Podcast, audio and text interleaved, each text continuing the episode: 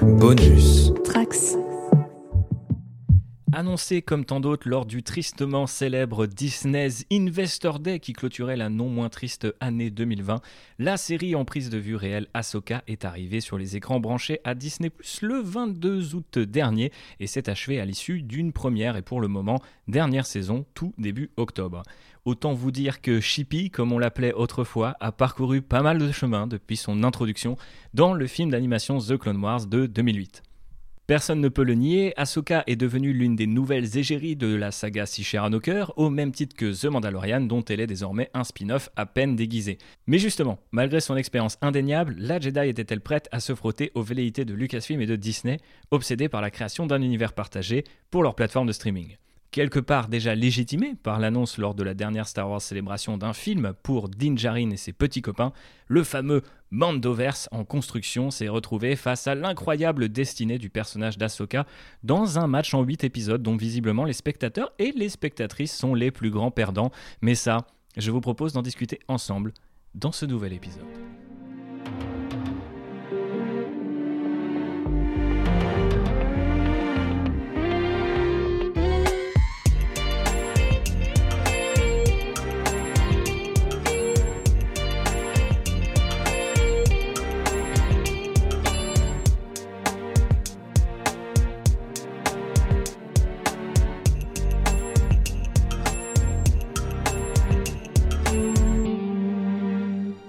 Bonjour à toutes et à tous et bienvenue dans les cales de l'Outrider. Nous voilà de retour euh, pour une nouvelle émission. Neuf mois et un déménagement après euh, la dernière. Et donc aujourd'hui à bord, nous avons deux nouveaux invités, ou presque.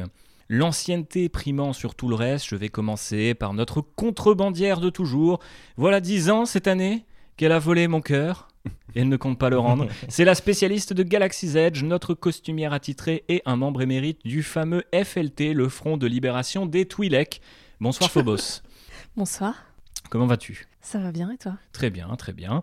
À mes côtés, j'ai également le plaisir de retrouver un vaurien avec qui j'ai eu la chance d'effectuer bien des missions. Il a fait basculer ma carrière et peut-être ma vie en me présentant à l'équipe de Comics Blog en 2014. eh bien, c'est un puits de science euh, sériel, un expert du voyage dans le temps, mais aussi le créateur du podcast Le Coin Pop et ses nombreux spin-offs. Salut Manu, content de te retrouver. Bonjour, c'est beaucoup trop d'honneur. euh, Tu me, tu me pardonneras. Bah écoute, euh, c'est le retour de l'Outrider après des mois d'absence. Il fallait mettre les petits plats dans les grands. Et en parlant de petits plats dans les grands, je ne sais pas, euh, j'ai euh, pour compléter. C'est vrai qu'il est très grand. Exactement. J'ai pour compléter ce panel, cet équipage, euh, l'immense honneur d'accueillir un petit nouveau, un padawan qui ne manque pas de culture, ni de charme, ni de taille. Il est ma rencontre préférée de 2023 car c'est un fan des Lego Rock Raiders et Bionicle, mais aussi, vous en doutez, de Star Wars. C'est également un expert du genre horrifique puisqu'il explore les films et les franchises d'horreur sur Filmo et dans son podcast, le récent, mais déjà culte, Jumpscare. Bienvenue à bord de l'Outrider, mon cher Romain. Quel honneur. Et question d'usage, comment as-tu découvert Star Wars? Ah, Hyper original euh, dans mon enfance. Voilà, fan de, de, de la menace fantôme à l'époque, que j'ai découvert en VHS. Cette VHS dorée qu'on a tous croisé un jour, Je l'ai malheureusement. toujours. je l'ai Voilà, toujours. on l'a tous.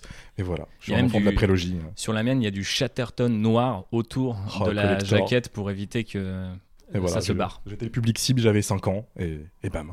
Eh bien, bienvenue à bord, encore une fois, très content de t'avoir Merci. depuis le temps qu'on discute et qu'on se tourne autour. Et euh, je, vais faire- je vais demander à Luc de faire des intros comme ça maintenant. Il faut, il faut, vraiment, ouais, ouais. Alors ça va prendre 45 minutes, mais euh, Au moins. Ben voilà, euh, shitlist, euh, prenez des notes, j'ai envie de dire, prenez des notes. Apprenez à podcaster. Voilà, exactement. Et d'ailleurs, on va continuer dans l'exemplarité la plus totale, puisque aujourd'hui, pour vous, mes chers amis, j'ai un plan.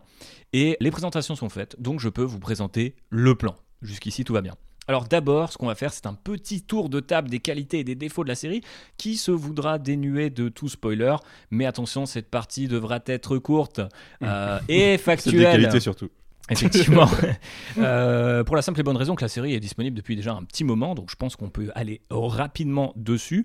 Et puis, euh, il faut dire que euh, par la suite, j'ai un certain nombre de sujets et de questions que j'aimerais vous poser et lancer là, comme ça, dans l'arène, pour qu'on puisse décortiquer la série, non pas chronologiquement à base de dans l'épisode 1, il se passe ça, il n'est pas trop aimé, mais thématiquement. Donc, ça serait pas mal, là, bien sûr, d'aller dans le détail. Donc, attention, si vous n'avez toujours pas vu la série, attention à vos oreilles, une fois qu'on rentre dans cette partie, ce sera full spoiler. Cela dit, c'est peut-être un excellent moyen hein, euh, de prendre, euh, je ne sais pas combien de temps va durer ce podcast, mais certainement moins que ça vous prendrait de regarder l'intégralité de la série. Mais là, Environ 6 heures.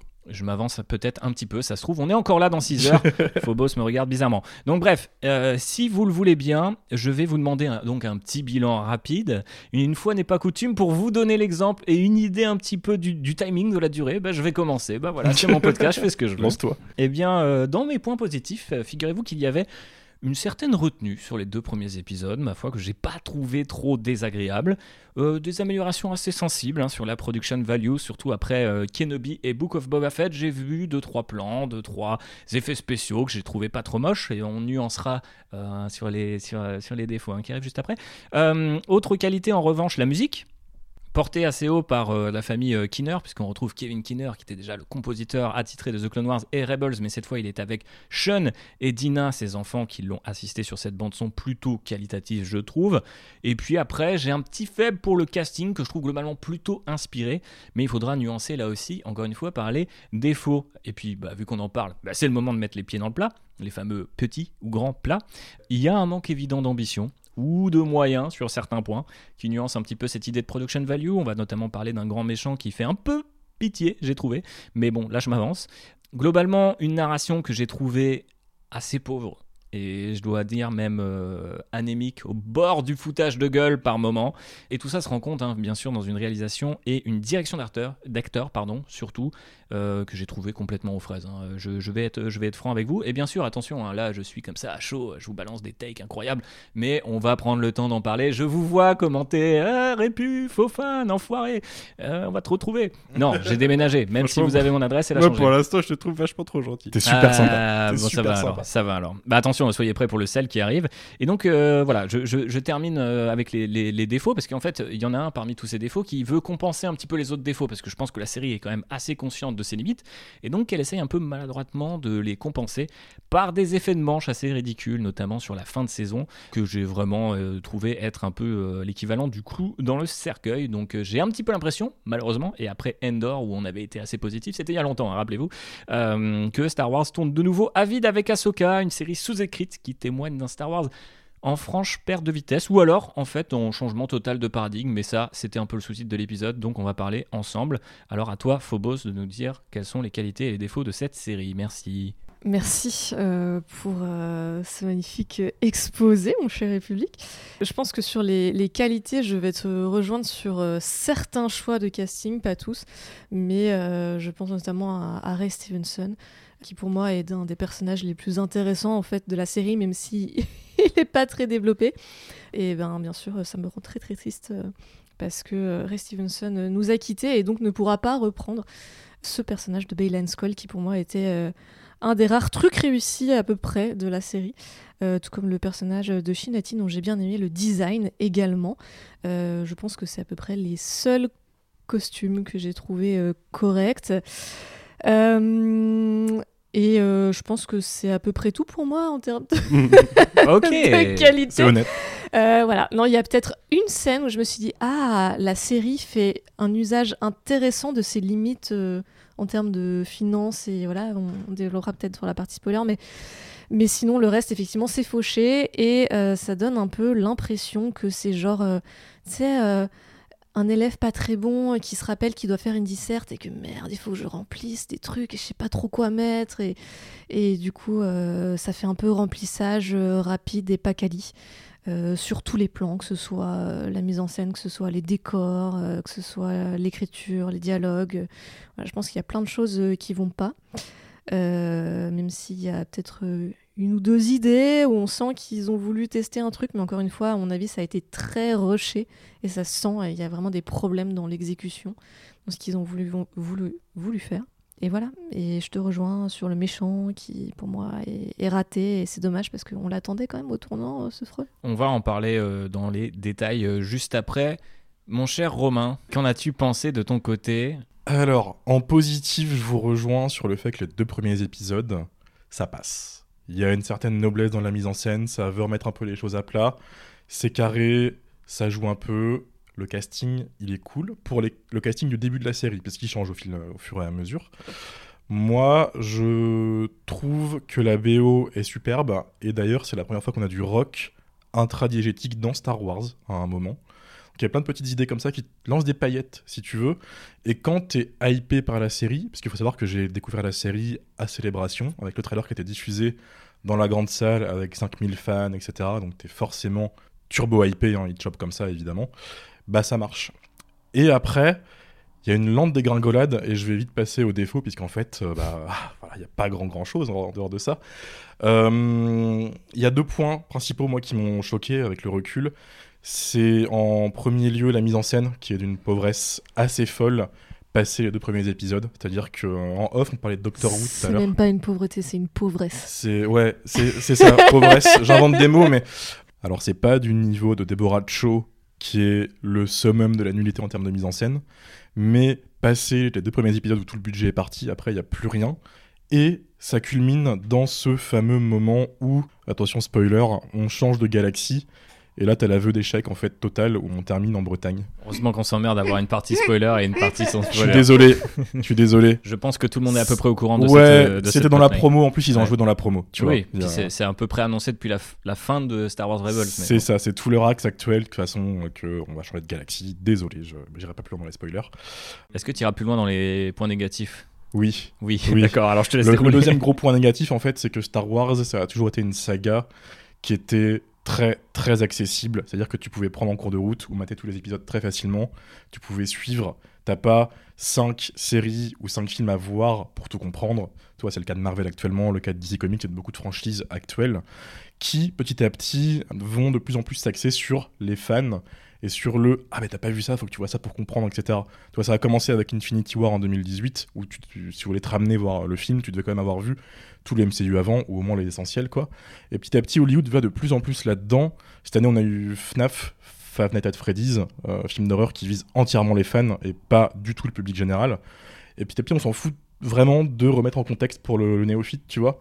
Et Star Wars commence à faire ça euh, de plus en plus, tu vois. La sequel trilogie, ça va. Mandalorian, tu pouvais le regarder facilement parce que c'est son propre truc de son, de son coin. Saison 2, bah, on mettait des graines pour les fans de Clone Wars, tu vois, petit à petit. Et là, Ahsoka, si tu n'as pas vu Rebels ou Clone Wars, t'es 100% paumé. C'est-à-dire que moi, j'ai dû aller voir des récaps d'épisodes sur YouTube pour capter en fait ce qui s'est passé avec Ezra et tout, parce que je n'étais pas du tout au courant. En fait, j'ai pas vu ces séries-là, donc euh, forcément. Et à aucun moment dans la série, en fait, on t'explique ce qui s'est passé, pourquoi on en est là et qu'est-ce qui se passe. Et c'est un peu nul de la part de, de Filoni et de Lucasfilm de faire ça, dans le sens où bah, c'est le début en fait de leur de leur mandoverse en fait quoi. On introduit le grand méchant, on fait plein de, enfin, c'est super ambitieux sur le papier quoi. Et la base, bah, elle est pas super solide parce que du coup t'es paumé dès le départ. C'est le plus gros défaut pour moi de la série. Très bien. Manu, pour terminer ce tour de table. Bah écoute, euh, je pense que le positif va être assez rapide. hein. Euh, faut savoir que les gens le savent pas, mais euh, j'ai pas voulu regarder la série pendant très longtemps et c'est vous qui m'avez fait. euh, vous, l'a forcé. Vous en face de moi, hein, pas vous les auditeurs. hein. Vous, je- les auditeurs Si, techniquement. si, euh, si, c'est les auditeurs. C'est les auditeurs. non mais moi, pas les auditeurs. que tu as envie de faire le podcast, c'est très, bien. Moi, j'ai envie de, de discuter de la série avec vous, pas forcément de donner mon avis aux gens parce qu'ils s'en foutent peut-être. Mais en l'occurrence, euh, en fait, le positif, il y a un truc dans l'épisode 1. Enfin, il y a deux trucs dans l'épisode 1 que j'aime bien. Euh, des vaisseaux de la Nouvelle République, j'aime bien. Il y a certains plans que je trouve beaux et tout, mais euh, j'ai l'impression que tout le budget est sur le Euh, premier on en est là épisode, quoi. quoi. Enfin, Ouais, si tu non, mais pas ça, c'est vraiment. j'ai vraiment l'impression que tout le budget visuel pour faire des décors en fait sur le premier épisode parce que dans les effets négatifs, enfin dans les trucs négatifs, je peux te dire direct, il n'y a pas de décor nulle part jamais. Il y a il y a un fond, il y a le volume. Euh, et euh, il y a un élément que j'aime beaucoup dans le mais qui tourne autour de beaucoup d'éléments euh, qui sont euh, l'Empire, Nouvelle République, Ancienne République, tout ça de Star Wars qu'on voit depuis des décennies et qu'on étale, on réétale et tout. Mais il y a une réplique qui est euh, aucun empire ne peut devenir une république en une nuit et qui vient justifier pourquoi il y a encore des agents d'empire qui sont utilisés. Enfin, quelque chose qui est rationnel, qui est, euh, enfin, qui, euh, qui se base sur quelque chose de réel et qui aurait pu être intéressant à développer, mais qui est pas du tout utilisé. Euh, et à côté de ça, il y a un certain nombre d'acteurs que j'aime bien, mais dont je ne vais pas, euh, je suis désolé, faire l'éloge des performances dans la série, en fait, parce que, euh, alors déjà, il y a un effet, euh, je sais pas si c'est un effet psychologique officiel ou autre, euh, que j'appelle l'effet Heath Ledger. Qui il est, est dur, il est dur. il est Attention. dur. un acteur qui meurt en faisant une bonne performance, est-ce que euh, la performance exceptionnelle dont on se souvient est une performance exceptionnelle? Ou est-ce qu'il est mort et du coup ça influence les gens dans leur... Et euh, l'effet de cet effet sur moi, c'est que je suis incapable de... J'adore Batman Begins et j'adore Dark Knight Rises et je suis incapable d'avoir un avis définitif sur euh, The Dark Knight parce que je sais pas si j'aime la performance. En fait, ça, me... ça a presque tendance à me faire pas aimer les performances de trucs qui sont potentiellement bons. Ouais, mais ça, c'est parce que t'es un peu. Ça, c'est pure- euh, c'est purement psychologique, euh, et c'est purement chez moi. Mais du coup, Ray Stevenson, euh, tout le monde me dit euh, son meilleur rôle, meilleur personnage de Star Wars depuis longtemps. euh, faut bah, C'est pas son meilleur rôle. faut je suis, je suis désolé, non. enfin, moi, j'ai vu la série et non. C'est juste que par rapport aux autres, en Et fait, en fait, Voilà. en fait, il y a beaucoup de personnages. euh, le lui et Shinati, euh, j'ai l'impression qu'à un moment, Dave Filoni et quelqu'un d'autre ont dit deux phrases pour définir le truc et que personne n'a s'est dit faut, faut écrire d'autres phrases. Hmm. Et du coup, il y a beaucoup de. J'ai l'impression qu'il y a beaucoup de trucs de façade dans cette série. C'est-à-dire, ça pose des idées qui ont l'air stylées, mais elles ont juste l'air stylées parce qu'on n'en fait rien. Et euh, à la fin, il y a un moment, euh, spoiler alert, mais le personnage de Ray Stevenson, euh, dans un épisode, on le voit sur une statue euh, au loin regarder un truc. Peut-être pour donner un sentiment de profondeur. Euh, oui, mais en fait, il se passe quoi? Enfin, il y a Hmm. rien, quoi. Enfin, si vous racontez rien, les gars. Vous, vous faites euh, Dune, c'est beau, voilà, dans le désert, il y a des gens. Eh ben non, euh, je, je me suis fait chier. Euh, j'ai bingé la série, j'ai maté 5 épisodes de suite et 3 le lendemain, euh, juste en dormant entre les deux. Et je peux vous dire que quand on binge la série, il se passe vraiment rien. Il se passe un truc dans le pilote, il se passe un truc dans la fin, et entre les deux, il y a rien du tout. Il y a des personnages qui, sont littéralement dans la même scène euh, sur 3 épisodes. Et ça raconte pas grand chose. On m'avait dit euh, c'est Rebels saison 5, tu vas kiffer. Bah non. Déjà, moi j'avais l'a priori de j'ai kiffé Rebels et Clone Wars en animé, et là on va me présenter euh, la suite de ces personnages avec d'autres acteurs. Moi ça me perturbe. T'avais vu Clone Wars et Rebels? Ouais, ouais, j'ai tout bingé il y a 3 ans, euh, Clone Wars et Rebels. Et euh, en bingeant, en l'occurrence, j'avais bien aimé quand même. Un très beau confinement. Mais euh, là, non, je retrouve pas du tout l'esprit de la dite série, en fait. Je- J'ai l'impression que c'est pas les mêmes personnages, que c'est pas la suite, c'est un univers alternatif de la suite de leur histoire, je sais pas. Mhm. Mais je trouve que ça colle pas. Il y a quelque chose. euh, et alors, euh, on en parlera peut-être plus en partie spoiler, mais il y a un élément euh, qui euh, va faire l'inverse du discours que j'ai sur les gens qui aiment pas euh, Star Wars 8. C'est-à-dire les gens qui aiment pas Star Wars 8 en, dire- en disant lui qu'il aurait jamais fait ça. Je suis pas d'accord. Le mec, il a vécu 30 ans, enfin 20-30 ans entre les deux trilogies. et ben j'ai l'argument euh, qui, qui aurait tendance à aller euh, Dans leur euh, sens. leur Mhm. sauf que je suis pas d'accord. En l'occurrence, je mets peut-être léger sp- spoiler sur l'épisode 1, la situation d'Asoka qui travaille pour le gouvernement en place, jamais de la vie. La meuf, elle était contre les Jedi, elle était contre la République. Elle remet constamment tout en, en question et elle va travailler pour la Nouvelle République comme ça. Genre, euh, genre tranquille. Alors après, c'est un peu nuancé dans la série, mais je trouve que le postulat de départ, il fonctionne pas en fait. Je, je, j'y arrive pas. Arrêtons-nous là peut-être pour la partie euh, non spoiler, mais déjà un petit peu spoilerisante, n'est-ce pas? En tout cas, merci pour ce tour d'horizon qui déjà nous permet, hein, euh, j'ai l'impression, de dégager pas mal de sujets euh, dont on va reparler. Si vous êtes là pour la salière, sachez qu'elle sera de sortie.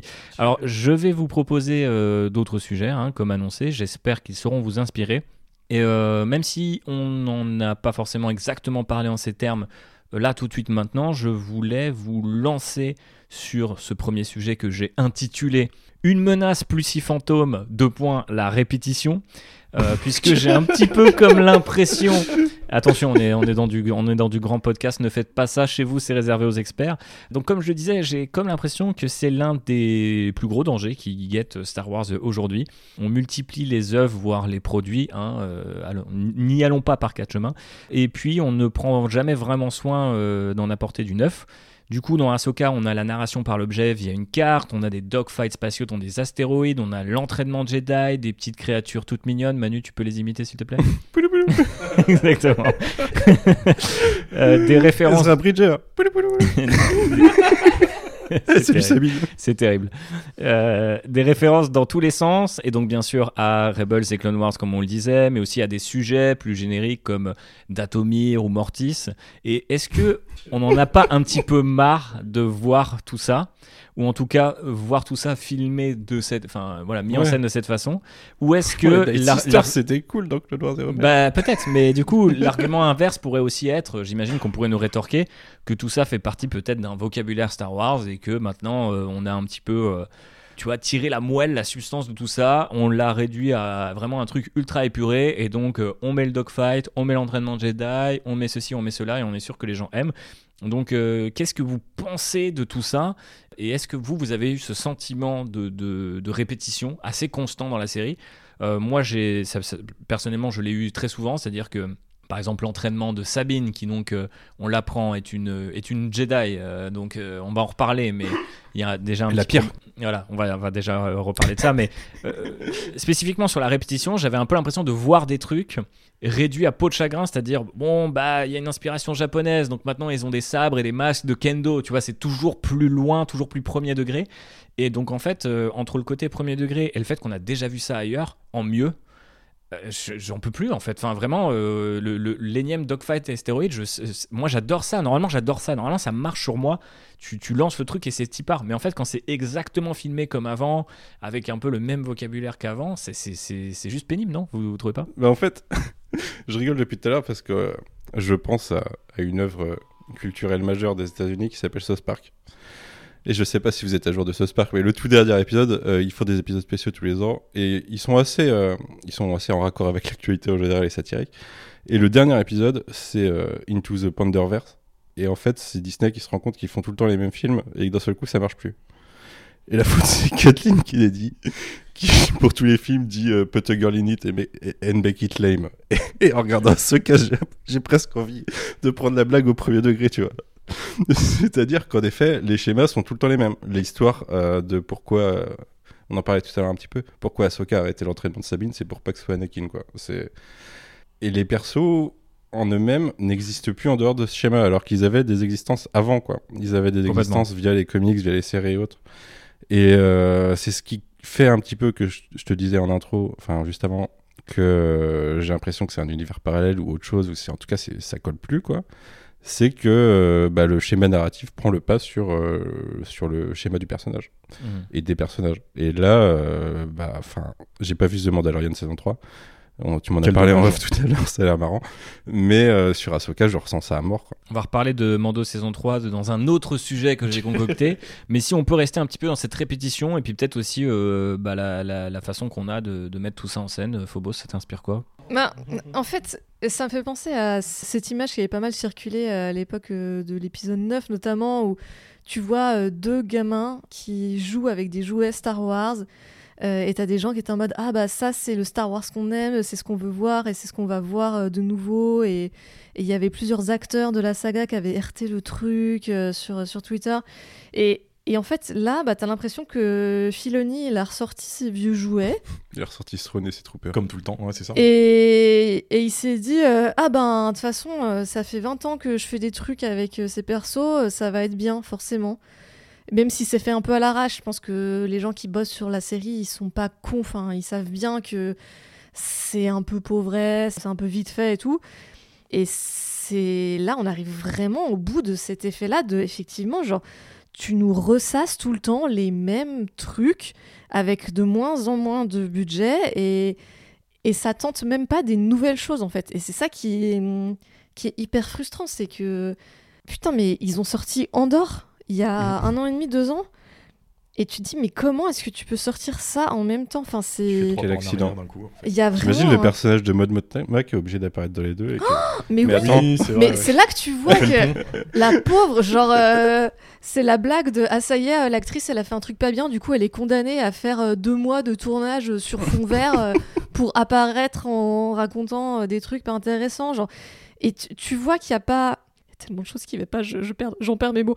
Mais tu, tu vois que les acteurs sont pas forcément en même temps sur les plateaux, des fois, que ça regarde un peu dans le vide, qui- qu'il y a sûrement des, plein de trucs qu'ils ont Ça, tournés c'est en disant, euh, de base, en fait. on va, on va, on va, on va, on va régler en post prod, tu vois, on trouvera un truc en post prod et que du coup ils collent des trucs par dessus et, et ça se voit genre avec le MacGuffin là qui est cette espèce de de carte, La boule de de pétanque. qui pétanque. est une boule de pétanque. Mais du là, putain, Du coup, c'est un Rubik's Cube a priori. Parce Ouais, qu'on a- ouais, ouais. Ce que Internet m'a appris, c'est un Rubik's Cube. Vraiment, c'est un Rubik's Cube qui a été peint. C'est boss. parce qu'on m'a envoyé la photo. Ouais. Et c'est vraiment ça. C'est un Rubik's Cube. Après, c'est cohérent, tu vois. Dans le sabre laser de base, euh, c'est des manches d'appareil photo. Il y a une cohérence avec Star Wars, je trouve. Ouais, mais là, au bout d'un moment, tu vois, genre, pourquoi c'est des manches d'appareil photo? Parce qu'ils avaient pas de budget et que, pareil, ils allaient faire le tour euh, des, magasins de seconde main euh, qui vendaient des interrupteurs à 5 centimes pièce, tu vois. Mais là, t'es en mode putain, mais c'est bon, euh, vous êtes- c'est fini. genre, vous pouvez vous payer des prop makers et tout. Et ça, c'est juste le symptôme de. On veut pas mettre le budget là-dessus et on veut pas donner le temps à des créatifs vraiment de réfléchir. Et qu'il y a sûrement. euh, un pauvre accessoiriste euh, dépassé euh, que Disney a dû embaucher en plus. Donc euh, les gens sont, qui sont pas, ils font pas partie des syndicats sur place, qui sont sous-payés, qui sont surexploités, à qui on a dit ben voilà, t'as 20 dollars et une heure et demie et on veut un truc qui ait une carte des étoiles, fonce à démerde-toi. Décathlon, tu vois. Rayon pétanque. Et voilà, et genre, qu'est-ce que tu fais? Genre, t'a- t'arrives dans le magasin de jouets, t'es en mode, euh, ce truc un peu chelou, si je prends une bombe de couleur argent, euh, ça va faire un truc. Et voilà, et c'est ce qui s'est passé. Et, et c'est trop triste parce que sûrement que cette personne, elle voulait quand même bien faire, mais ça Mais montre si- que derrière, en termes de prod, il y a euh, un échec total artistique et, et de management, quoi. Tu m'as fait penser à un truc sur, euh, qui rebondit sur ce que je pensais, enfin ce que je disais tout à l'heure du fait que c'est plus les mêmes acteurs. Il y a un truc auquel on est habitué, nous, en tant que lecteurs de comics, c'est d'avoir des voix différentes pour des mêmes personnages à travers l'histoire. Mais là, c'est le même auteur, mais les acteurs ont changé. Et du coup, les acteurs qui, euh, historiquement, dans une série ou dans une série de films, euh, deviennent liés à leur personnage et du coup sont capables de juger les évolutions. Enfin, Marc Hamill a été interrogé sur euh, Luke, euh, épisode 7, euh, enfin épisode 8. euh. Ben les acteurs, ils sont pas là pour dire non, mais en fait, mon personnage, c'est pas ça. Il y a, il y a une sorte de, de lien qui est brisé entre les deux générations où euh, il y a personne à part euh, Theory qui est une sorte de gardien de, euh, de l'idée de ce que sont les personnages. Alors après, euh, ça, ça va rebondir, enfin, rejoindre la question de est-ce que les personnages appartiennent à leur créateur, mais je, je pense sincèrement qu'à un moment, il leur échappe. Mhm. Et j'ai l'impression, je sais pas, bah, enfin, je vous le disais en off, pour moi, c'est même pas Dave Filoni qui a écrit la série, mais, Mais euh, justement, je voulais t'emmener, euh, je vous emmener là-dessus en fait, euh, globalement, c'est parce que. que Romain a pas répondu à ta question. Mais oui, mais il va en reparler sur, sur, enfin, il va reparler sur ce sujet-là sans doute parce qu'on a des choses à dire. Mais notre ami Dave Filoni, qui récemment a été nommé du coup directeur de, création pour Star Wars, hein, donc c'est aujourd'hui officiellement le numéro un de, de Star Wars, là où Kathleen Kennedy dirige l'ensemble de Lucasfilm, donc pas forcément que la, licence Star Wars. Donc euh, officiellement le, le rêve mouillé de tous les fans qui appellent à ça depuis des années euh, est, est officiellement réalité. Mais il y a un truc qui a quand même effectivement changé, c'est que on l'a vu euh, travailler avec Favreau, et donc dans un premier temps, je me disais, bah, c'est peut-être la rencontre entre les deux, parce que Favreau est quand même connu pour ce côté un peu presque minimalisme, euh, un peu naïf et tout. Donc là, Filoni, il est parti dans cette direction avec lui. Puis là, il est de nouveau tout seul, mais on retrouve pas forcément la joie, l'espèce de plaisir qu'on avait à, suivre euh, ces personnages-là, ni même un peu le fait qu'ils commencent souvent sur des archétypes un peu un peu bêtes et méchants, mais qui ont des destinées abs- absolument incroyables. En fait, Euh, Sabine en est le super exemple, un personnage qui est détesté, qu'on trouvait hyper unilatéral quand elle est arrivée, et puis euh, c'est euh, devenu un super personnage au fur et à mesure des saisons. Et, euh, et ça, beaucoup de gens, du coup, euh, on- on- c'est déjà un argument auquel on essayait de faire la nique euh, dans notre épisode sur euh, Filoni. De, oui, mais la première saison, c'est toujours une installation. Et puis, pas- mais là, en fait, si ça, on considère la première saison, il n'y a rien qui est installé. Comme disait Manu, on ne sent pas du Je tout pense les, que ça les se considère persos. pas comme une première saison. Mais non, mais justement, mais on, on ne sent pas non plus que, c'est, euh, que ces personnages ont, là ont vécu. C'est-à-dire qu'on nous fait croire que quelque part tu peux commencer maintenant, alors qu'en fait, comme le disait Romain Pas en intro, tout. pas du tout. Et puis par ailleurs, tu n'as pas vraiment de plaisir à euh, avoir vu ces séries-là parce que tu ne retrouves pas les personnages tels que tu les as retrouvés. Euh, Enfin, tu les avais laissés, pardon. Donc bien sûr, il y a du temps qui a passé et moi je suis ok par exemple avec l'idée que bon voilà, Sabine est une Jedi. Ça n'a jamais été présenté dans Rebels, jamais. Donc C'est pas dans Rebels, ça? Non, pas du tout. Alors, le rembrouille aussi entre Ahsoka et.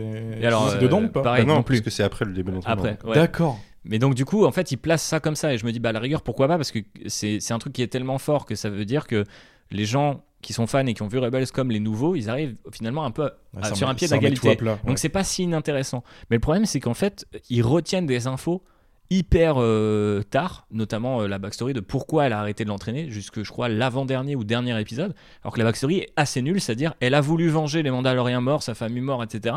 Mais t'es en mode, mais pourquoi le béaba de la, de la, de la backstory d'un personnage est retenu si longtemps? C'est-à-dire que c'est pas un twist en fait, c'est juste on en a besoin pour comprendre c'est quoi le bisbee entre les deux. Et en fait, euh, c'est là où moi je trouve ça bizarre. Moi, je pense que la raison pour laquelle c'est retenu si longtemps, c'est que Anakin est arrivé à épisode 6. Et du coup, euh, Anakin résonne avec C'est Ahsoka. pas l'épisode 5 C'est le euh, cinq. Ou ouais. 5, ouais. Et du coup, ça résonne. euh, la relation de euh, Ahsoka et Anakin euh, essaye d'être développée un petit peu dans la série. Oui, mais on va en reparler. Mais, de ça, euh, mais- Et Anakin a vrillé. Mais mais il y a un vrai problème avec. euh, Enfin, pour revenir sur ce côté Filoni, c'est là-dessus où je voulais vous lancer, c'est que moi, à mon sens, le, le- le problème n'est pas forcément lui en lui-même, mais lui tout seul. Parce que là, visiblement, C'est c'est lui tout seul, c'est lui qui réalise, c'est lui qui écrit. Je pense qu'il a un niveau d'implication, en tout cas sur un projet live action, qui n'a jamais été aussi grand. Et j'ai pas l'impression que du coup c'est pas les mêmes persos et c'est très bizarre. Donc effectivement il y a sans doute des velléités comme on disait en intro qui sont purement business. Euh, bah, typiquement on n'a pas fait un épisode sur euh, Mando saison 3 mais on ne m'enlèvera pas de la tête que séparer les deux personnages Grogu et Din Djarin à la fin de la saison pour les ramener dès le début, euh, même pas dans la série originale ensemble la suivante, c'est un truc qui n'était pas prévu en fait. Donc à mon avis il compose un peu comme il peut. Mais il pourrait aussi dire, bah, je sais pas, je vais m'entourer, je vais Bah, reprendre les euh, auteurs de Rebels. euh, en, je intro, euh, en intro, tu parlais du euh, Disney Investors Z 2020. Oui. Souviens-toi des séries qui étaient annoncées, Oui. les- lesquelles sont sorties en fait. Bah, Ahsoka et Mandalorian. Il y avait quoi d'annoncé? Il y avait Rangers of the New Republic, Ouais. qui était Et annulé. Il y avait Star Wars Vision. Vision, qui, s'est- qui est sorti. Il y a Droid qui est pas sorti. Il y a Lando qui est pas Il sorti. y a le euh, film de Patty Jenkins qui ne se il fera pas, Rock ouais. Squadron qui se Mm. fera pas. Qui aurait dû sortir cette année d'ailleurs, je crois. voilà. Rip. On aurait dû être en train de faire un épisode là-dessus. Rip en paix. Non, il y a Donc beaucoup oui, de les trucs qui plans sont ont sortis. changé. ouais. A- et- non, les trucs, ont- ont- les plans ont changé, mais à la rigueur, enfin, la construction d'un Mando vert, ça pouvait prendre son temps, ça pouvait se permettre, je pense, de séparer les deux personnages pour mieux les faire briller, etc. C'est ça, d'un les fans de Star Wars méritent que des figurines qui vont faire des caméos dans son film en fait, tu vois. Et c'est super une pression. Chaque projet qui sort se fait chier dessus de tous les côtés, sauf Andor, que le truc que personne n'attendait et qui fonctionne, qui est l'opposé direct de ce qu'il fait. Donc je sais pas trop. Mais euh, après, mais moi, qui a eu du mal à trouver euh, un, Un public, ouais. un grand public. bah, surtout, c'est en c'est le fait. défaut d'Andor, c'est que Parce peu de gens ont vu, que ouais. autant euh, des bébés Yoda, même des potes qui sont un peu éloignés de la culture euh, Star Wars et, et de la culture geek, ils, ils connaissent, tu vois. Genre, il y a des peluches au Disney Store, enfin, Mm. tu vois. Alors que Andorre, genre, il y a des. Enfin, il y a plein de gens qui savent même pas que c'est sorti, quoi. Quand tu dis ça, euh, quelque part, au final, on, on est complice de ce côté infantilisant. Quoi. On est en mode, euh, si on voit pas des mecs avec des t-shirts en or euh, euh, péter leur chemise dès qu'ils voient euh, des ça. Goulouna sur un écran, genre. euh, C'est un public différent. on a l'impression que ça marche pas, mais en fait, en vrai, ça marche. Enfin, c'est juste, c'est pas la même, potentiellement pas la même cible, mais c'est ok Pas pour Star Wars d'aller cibler des choses différentes. Moi, je suis ok avec ça. Par contre, je veux que chacune de ces cibles soit attaquée avec une certaine forme de qualité, en fait. Euh, et là, pour l'instant, c'est vraiment pas le cas du côté Mandoverse de la chose. Bah oui, mais je pense que du coup, euh, Disney, euh, ils ont vu, euh, bah, c'est les bébés Yoda. On peut vendre des putains de peluches de bébés Yoda. Donc, ça veut dire que les gens, ils aiment bien ce genre de truc. Et donc, bah, c'est le genre de projet qu'on va continuer à faire. Et par-dessus la jambe à chaque fois. ouais. Moi, je, ça, reste ma théorie personnelle. Euh, Vas-y, Manu, Ça va balance. pas bien. Je pense, t'en parlais. euh, on a parlé du, ah, c'était peut-être en off, de Clone Wars et Rebels à l'époque, mais surtout Clone Wars comme euh, le truc qui était là pour les hardcore fans de, de Star Wars de l'époque quand il y avait plus rien, quoi. Ouais. Ce qui est pas faux. Ça marche parce que ça explore euh, du lore de Star Wars et à côté, moi, ce qui m'accroche dedans surtout, le personnage d'Ahsoka et le, ce pourquoi on aime le personnage d'Ahsoka, je pense que le personnage d'Ahsoka dans dans Clone Wars et Rebels est écrit pour les gens qui aiment Star Wars 8. Mhm. Et je pense que Endor est écrit pour les gens qui aiment Star Wars 8. Et je pense que la série Ahsoka est créée pour les gens qui n'aiment pas Star Wars 8 avec des personnages qui sont faits pour les gens qui aiment Star Wars 8. Ça ne marche pas. C'est non mais enfin je sais pas ce que vous voulez si voyez ce que je veux dire. C'est-à-dire que Ahsoka c'est un accident au sein de Clone Wars euh, pour moi. Mm. C'est-à-dire c'était c'était pas fait pour euh, pour ce, ce genre de fan on va dire. Mais euh, les idées qui sont développées, euh, des, on va dire des idées plutôt de gauche euh, représentées par le personnage et euh, les mêmes idées qu'on a dans Andor par exemple, euh, sont les idées qui sont développées dans Star Wars 8. Mais je suis tu- désolé. Tu mets le doigt sur un truc, c'est que dès euh, Mando saison 2, l'épisode qui introduisait, réintroduisait Ahsoka, enfin on l'introduisait la première fois en live action, s'appelait The Jedi. Je me souviens qu'il y a des gens qui disaient mais attends mais c'est bizarre que ça s'appelle The Jedi parce que tout ce que tu as développé précédemment, et il y avait déjà une espèce de dichotomie où ils disaient mais bien évidemment que c'est une Jedi, etc. T'es en mode ouais mais t'es... Enfin dans les quotes de Filoni, il y avait un côté en mode vous êtes con, vous avez pas compris, et t'es en mode genre frère, on a vu la série et oui on a compris que c'était plus une Jedi. J'ai maté 8 épisodes de Ahsoka. Je suis pas sûr que dans la série elle sache si elle est une Jedi ou pas. Non mais justement... Parce et ça- qu'elle change d'avis tous les trois Oui, mais cela aurait pu être intéressant à être exploré si ce n'est- si c'était un peu plus que suggéré. Enfin, tu vois, c'est. Mais tu vois, pour en revenir à mon idée, euh, je voulais rebondir sur Sabine par exemple. Sabine, ça, ça fait écho avec l'idée que tout le monde peut avoir, la... enfin tout le monde est connecté à la force. Mais c'est fait dans un prisme narratif d'élu, en fait, encore. De. euh, Regarde, parmi tous ceux qui contrôlent la force, t'es la moins bonne, euh, t'es pas une élue comme les autres, euh, t'es nul. Ça, marche pas en fait. C'est pour ça que quand je vous disais en off, pour moi, il y y a 3% de chance que ça soit ce que Filoni voulait raconter. C'est lui qui le fait, mais en suivant un cahier des charges qui dénature de base ce qu'il voulait raconter. Et du coup, ça marche pas. Ouais, mais il est en position de force, c'est là où j'ai du mal à ne pas lui en vouloir, quoi. Je me dis, en fait, euh, frérot, euh, soit tu, es le totem et tu restes dans un côté C'est business, son boulot en fait. Tu ou vois. soit tu. Et puis en plus, je veux dire, il, il manque pas de collaborateurs qui l'ont suivi euh, de Clone Wars à C'est son boulot, mais son boulot, c'était créateur à l'époque de George Lucas, Hmm. artiste, on va dire. Et maintenant, c'est producteur, quoi. Mais euh, effectivement, c'est plutôt ce, ce- ce poste-là. Mais revenons du coup sur son côté artiste, peut-être euh, le le, temps principe de Peter appliqué euh, à la réalité, euh, enfin appliqué à Star Wars, je pense, Filoni. Mais alors du coup, Manu, sur le sans transition aucune, qu'est-ce que tu as pensé de vraiment sur le plan factuel? Peut-être on va aller moins dans les théories, mais de sa réalisation et de sa direction d'acteur? Parce que moi, je disais en, en, dans le petit tour de table que typiquement la direction d'acteur, je la trouve vraiment inexistante. C'est-à-dire Mhm. que j'avais déjà beaucoup de mal avec euh, Rosario Dawson dans le rôle dans les séries précédentes, mais je trouve Je que trouve là, ça mieux là. vraiment- Ah, ah, tu trouves ça Ah ouais, moi je trouve ça mieux là parce que euh, je trouve que c'est à côté avant. Bah, du coup, je trouve peut-être parce que c'est plus inoffensif là. Ah peut-être ouais. Parce qu'en effet, euh, moi, il y a, je sais plus, mince, Morgane. Euh, pour moi, elle passe son temps les mains dans le dos euh, et des fois elle touche une boule. Et bah, Ahsoka, c'est un peu pareil. hein. Elle passe les mains dans- le temps les mains dans le dos et puis elle regarde les gens de côté euh, de Elle, façon elle a les condescendante. bras croisés souvent. Elle a les bras croisés, oui, Ahsoka, Ouais. c'est ça. Les bras croisés. Mais alors du coup, euh, Moi, qu'est-ce qu'on en pour pense moi, pour moi elle fonc- ça fonctionne pas. Enfin, je trouve que l'actrice euh, correspond pas. Euh, je sais pas, je pense qu'elle est mal dirigée. Et j'ai l'impression que Filoni la dirige en mode Ok, maintenant euh, Ahsoka elle est vieille, donc euh, elle est trop sage, euh, donc euh, du coup euh, elle est hyper euh, tranquille.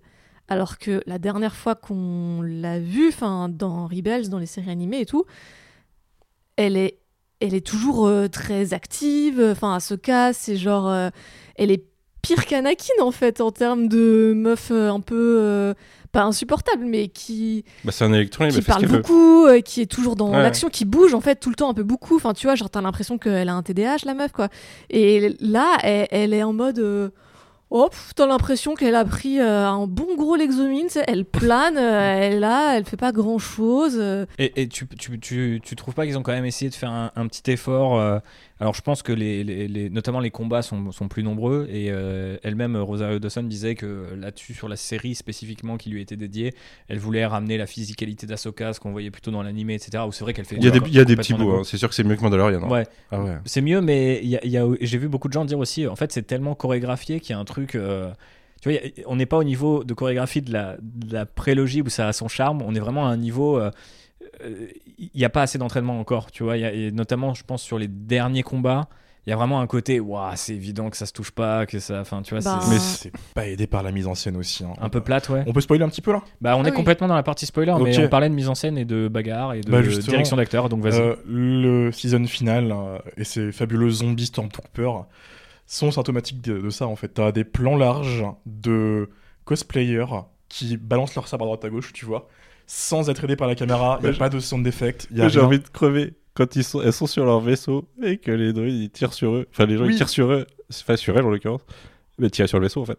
C'est ça. elles vont pas. le, fait que, euh, le fait que t'aies dit les droïdes, si je dis pas de bêtises, euh, est quand même assez révélateur. Oui, Euh, oui, c'est que c'est un peu des bottes en face. Ouais, c'est ça.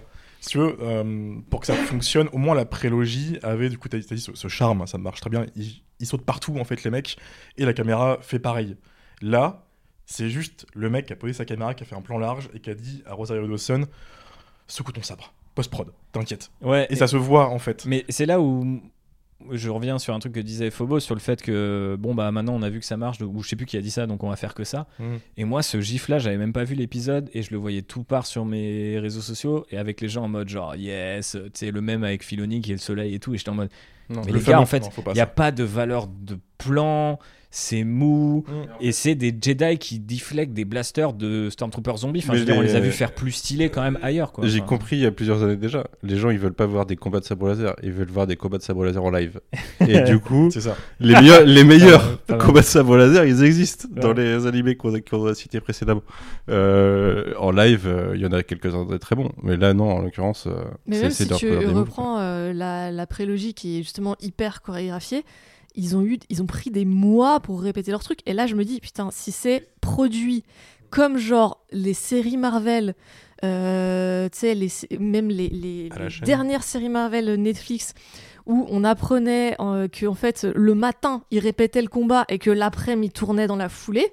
Et que donc ils avaient littéralement euh, deux heures et demie pour apprendre euh, des séquences entières tu te dis putain en fait ça se trouve c'est ce qui s'est passé enfin c'est un peu la même Bah, chose c'est probable, hein, c'est Je pense la- que- la logique probable. de prod des années 2000. 2000 M- Ma 2010, théorie, hein. c'est c'est qu'ils font les chorégraphies suffisamment pour faire le making-of un peu stylé, où genre il y a Eden Christensen qui répète, tu vois, et après euh, c'est bon, c'est c'est bon, on a assez d'images en ça. fait. Eden vois. fait son petit trick avec son sabre, tu Ouais, vois. Il a pas perdu, ça se trouve, depuis tout Non, ce mais temps. c'est ça, il l'a toujours, il le fait dans, le- dans la série, tu vois. Mhm. Et c'est tout. Et Je c'est suis peu- d'accord. En plus, ils sont dans le volume, donc ils ont pas beaucoup d'espace pour Oui, parce bouger. que voilà, toi tu parles de mes anciennes, moi j'ai vu un volume pendant 8 épisodes. Ouais, ouais, ouais, non, mais Ok. j'ai j'ai essayé aussi. C'est pas toi, euh, peut-être Phobos, qui avait fait la remarque à un moment de euh, les décors sont adaptés au fait que c'est le volume au Oui. niveau de la forme. Je me souviens que j'ai eu une discussion à un moment et hier j'ai repensé à ça, je crois que c'était toi. et ça, ça Et se voit C'est ouf. souvent C'est ouf. Mm. et, et ça se voit que les mouvements de caméra et en fait surtout la manière dont les personnages sont disposés les uns par rapport aux autres et par rapport euh, bah, du coup au décor qui Mhm. est toujours hyper lointain qui est toujours très plat euh, de là où ils sont et C'est toujours des plateformes, des, des, Oui. des éperons rocheux, des trucs comme ça. Ouais, voilà. hauteur. Et il y a Bailen Skull qui regarde l'horizon, toujours. Ouais. Sinon, il meurt. Ouais. Pas bonne celle-là, du coup. pas, pas ouf. On la coupera, on la coupera. Pas ouf, mais non, on la laissera, mais on, on voit bien que c'est un accident. On sait que tu ne pensais pas à mal. Euh, je vais vous lancer sur un sujet qu'on a déjà euh, un petit peu abordé entre les lignes. En tout cas, Manu a mis le doigt sur, euh, sur la chose tout à l'heure. Je voulais vous parler euh, du retour de la euh, post-logie sous une forme un peu insoupçonnée, hein, en tout cas moi en 2019 et après cette, euh, ce Star Wars 9 assez honteux. Je ne pensais pas qu'on reparlerait si tôt des thèmes euh, abordés par J.J. Abrams et Chris dans leur film, mais bref, beaucoup de fans l'ont remarqué, et peut-être vous aussi si vous nous écoutez, il se dégage d'Ahsoka encore plus que Mando une sorte de volonté de corriger, voire de refaire la postlogie sous d'autres formes, et bien sûr quelques années avant ça dans la timeline, mais bon, c'est euh, quand même un certain nombre de sujets qui ne trompent pas, et qui du coup, à nouveau, nous font basculer dans la répétition. C'est vrai qu'ils ont refait des cartes où faut être au bon endroit pour l'avoir comme il faut. Alors ouais, bah Manu, euh, je, peux, je peux lister du coup euh, la, la jeune femme qui apprend à être Jedi, euh, comme Rey, mais dont le lien avec la Force nous a été un temps caché, comme Finn. En face d'elle, on a un maître Jedi d'abord réticent, mais qui a besoin de confronter son passé pour continuer l'entraînement de son apprenti. Donc Ahsoka, on pourrait me dire Ahsoka la grise qui devient Ahsoka la blanche tellement c'est subtil. Mais on a aussi le retour d'un c'est vieil... encore un enfant spirituel d'Anakin, techniquement. Bah Enfin, ouais. L'autre l'était techniquement. Mais on a aussi le retour d'un vieil ennemi caché, donc on l'a dit tout à l'heure. euh, c'est Throne qui remplace Palpatine, et puis plein d'autres choses. La narration en mystery box, euh, si chère à J.J. Abrams, c'est que l'énigmatique cargaison de fin de saison, on ne sait toujours pas ce que c'est. Les dieux de Mortis qui repointent le bout de leur nez après des rumeurs qui disaient que l'épisode 9, en tout cas à l'époque de Trevorrow et de Conley, aurait pu euh, bah, ramener cette idée sur le, sur le grand écran. Des personnages non alignés, donc euh, Shinati et euh, Baylan Skull. Bref, est-ce qu'ils essayent pas juste de nous refaire la même phrase avec des mots différents pour voir si au cas où cette fois ça passe? Je vous lance un petit peu sur cette question. Certes euh, provocatrice, c'est-à-dire que moi la première fois que j'ai vu le tweet, j'étais en mode euh, les gens cherchent des parallèles quand même un peu pétés, mais je trouve qu'il y a quand même énormément de choses qui laissent à penser que les mecs sont tellement dèche d'idées et de confiance en eux qui, préfèrent euh, pomper un truc que visiblement euh, tout le monde a détesté hein, parce que euh, voilà l'image de la post-logie aujourd'hui c'est que tout le monde a été déçu. Mais il y avait peut-être des trucs pas si mal et on est dans, un- dans une boucle de recyclage où bon avant on recyclait les idées de trilogie que Lucas n'avait pas faites mais il y a 30 ans de cela. Bah maintenant on recycle une trilogie qui a même pas 10 ans et, et on y va gaiement. Qu'est-ce que vous en pensez de tout ça? Est-ce que ça vous fait cette impression? Parce que moi j'ai vraiment eu l'impression que par moment c'était quasiment le même plot quoi en fait Bah moi, en fait, ça recoupe ta question tout à l'heure de, des réutilisations constantes des schémas narratifs. hein, mais euh, le, oui, en effet, il y a des trucs. euh, Enfin, l'histoire de Sabine et de son entraînement et tout. Je me suis dit, mais arrêtez, racontez des nouvelles histoires en fait, parce que j'en ai marre de ça, quoi. Je- Et puis, le, enfin, comme le retour de Throne, euh, les troopers en mode Throne, c'est le premier heure qui arrive, tu vois, quand Mm. tu vois Throne dans la série. Est-ce que d'ailleurs surtout Denis- pour laisser en plus sur un cliffhanger, moitié. Parce Ouais, que, complètement. Bah, on sait toujours pas ce qui est dedans et bon après Bah, et ça fait partie. on sait pas ce on qu'il parlera y a- de l'écriture enfin, spécifiquement. Moi, je sais après, pas mais- ce qui arrive plus tard au Ouais. personnage. euh. Enfin, tu vois, ça laisse des portes ouvertes pour continuer d'explorer ça. euh, Peut-être la naissance du premier ordre derrière, je sais pas. Enfin, Oui, ce qui est globalement plutôt teasé depuis euh, quasiment la saison 1 de The, Mandalorian et, et- et continue d'être exploré. Mais encore une fois, toujours un peu à travers les mêmes thèmes. Il y a la répétition de The Mandalorian, on la retrouve ici avec euh, chaque saison se termine avec le même adversaire, avec à peu près la même idée de oui, il y a des, restes de l'Empire qui combattent pour le pouvoir et tout, mais. Et, et on comprend pas vraiment pourquoi finalement tout ça est si euh, important. Enfin, je, sais pas. Et surtout, en fait, je me dis, mais est-ce qu'il n'y a pas une forme d'hypocrisie, quoi à avoir abandonné aussi lâchement euh, l'histoire développée pour le plus grand nombre, comme on le disait en intro, et puis là, essayer de la ressusciter différemment en disant ouais, mais cette fois, c'est des persos euh, qui ont un peu plus de poids, mais quelque part, ça se sert de l'image de Throne sans vraiment trop le comprendre. Je reviendrai là-dessus peut-être plus tard. euh, je le connais pas assez en dehors de Rebels, moi, justement. Non mais si, si tu veux le, le- le grand stratège euh, qui voit pas venir des trucs euh, aussi pétés que ça, enfin je suis en mode les gars, il y a un moment. Oui, il tout Ouais. pété le personnage. Voilà, Enfin, tu vois, déjà, est moi, on m'avait, on m'avait fait la blague de c'est Elon Musk quand il était arrivé. C'est toujours pas vu. Elon Musk. Et du coup, il arrive. Là, je fais, ah, putain, ils avaient raison. mais euh, il fait rien, le personnage. Mais comme tous les méchants, ils font rien. Et pe- petit, petit dé- détail d'ailleurs, euh, Denis Villeneuve m'a appelé avant le podcast et m'a dit que ce serait sympa de lui rendre sa scène d'introduction des Sadokar dans. Dune parce que c'est la même musique et la même mise en scène avec beaucoup moins de moyens et beaucoup moins de classe. Et en fait, du coup, cette espèce de voix et de musique bizarre, bah, t'es en mode, bah, en fait, l'effet, là, c'est clairement du plagiat, quoi, tu vois. C'est... Et c'est chaud quand Star Wars en arrive là, euh, c'est, quand même un peu tristoun, quoi. Avec la Night Sisters qui font très très. euh, Je sais plus comment ça s'appelle dans Les Dune. Bene Gesserit. Exactement. Ouais. Ouais, ouais. Ouais, j'ai révisé mon Dune avant de venir. fort. Euh, qu'est-ce que l'on en pense du côté de Phobos de cette euh, postlogie euh, ressuscitée Tel un Palpatine euh, ou deux? Bah, en fait, je pense que. T'as le droit de pas être d'accord. Hein, je te- je Non, mais j'ai- envie de nuancer parce que, par exemple, Nuance, euh, une des critiques qui a été faite à l'épisode 7, c'est oui, mais ça reprend que des trucs qu'on a déjà vus. Et ça l'empêchait pas d'être bon Mhm. par ailleurs. Donc, juste dire c'est des trucs qu'on a déjà vus, ça suffit pas à faire que ça soit pas bien. C'est des trucs qu'on a déjà vus, mais faits en moins bien et en vraiment moins bien et en genre tout mélangé. Et en fait, c'est les éléments en perdent de leur sens. Par exemple, le fait qu'il y ait un MacGuffin, une carte des étoiles, ok, c'est un truc qu'on a déjà vu dans moult films et dans plein de trucs Star Wars. Mais en général, ça marche à peu près parce que ça sert à raconter des choses sur les personnages, sur leur voyage, sur euh, leurs émotions, sur le monde qu'il y a autour. Et oui, à la fin, ok, on retrouve le MacGuffin. Et là, donc, bon, déjà, outre le fait que le MacGuffin soit littéralement une boule de pétanque Rubik's Cube repeint en argenté, c'est surtout qu'on passe beaucoup de temps à se prendre la tête sur le MacGuffin en question. Alors, ce qui, ce qui est intéressant, c'est qu'est-ce que les personnages vont ressentir, c'est qu'est-ce que ça nous permet de faire au final, de retrouver Ezra. Et en fait, on parle plus de temps à donner les détails techniques de la boule de pétanque qu'à euh, se poser les questions émotionnellement. Qu'est-ce que ça va faire de retrouver Ezra? Qu'est-ce que ça fait à Ezra de retrouver ses amis, etc. Et, et on se perd. Et en fait, euh, je pense qu'il y a le côté genre, ok, il nous faut une carte des étoiles et du coup, ça va nous faire une histoire.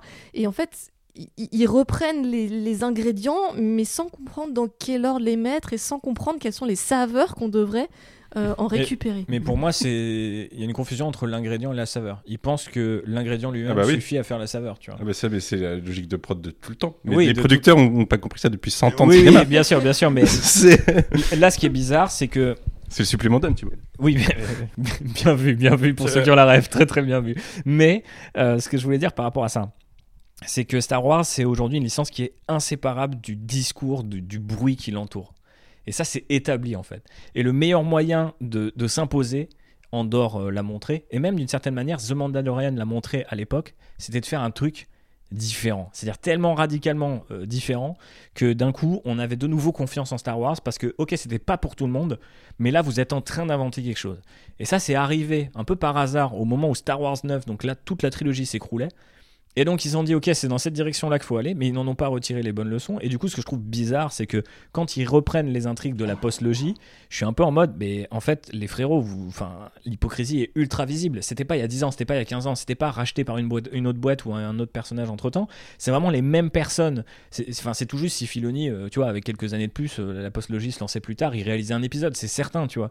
Donc c'est un mec qui a tourné en plus dans, les tournages pour euh, justement se préparer à son arrivée en live action. Et du coup je me dis mais comment tu peux euh, faire ça en fait? Enfin, c'est comment tu peux laisser quelque part euh, les fans un peu en rade en disant euh, ouais ça a pas marché la première fois mais on va essayer une deuxième fois avec globalement le même plot sauf que là on n'appelle pas ça le First Order c'est juste les restes de l'Empire et euh, c'est Shadow of the Empire version streaming tu vois Tu penses qu'il est conscient de ça? Parce que toi, tu parles avec le recul du mec qui voit l'échec. De ah, il répète et tout, etc. Est-ce que tu penses que Filoni, il le sait qu'il répète Bah, euh, plus je travaille avec des artistes et moi-même en, est- en étant euh, scénariste sur d'autres jeux et tout, des fois je me dis on n'est pas forcément conscient de ce genre de truc. Donc j'ai envie de dire peut-être pas, et pour être tout à fait honnête avec lui, effectivement, il faut, faut le rappeler et tu fais bien de le faire. Mais d'un autre côté, je pense qu'on peut pas prendre l'importance qu'il a pris si, euh, voilà, au fur et à mesure des années et ne pas se rendre compte qu'il est investi d'une forme de mission et que là il se loupe complètement, quoi. Complètement sur cette mission. Totalement d'accord. Mais bon, bref, euh, parlons- Mais, euh, vas-y Manu, peut-être pour terminer sur la postlogie. Ouais, non, parce qu'en fait, il y a un truc, euh, je, je le vois de façon plutôt cynique, moi, euh, en l'occurrence.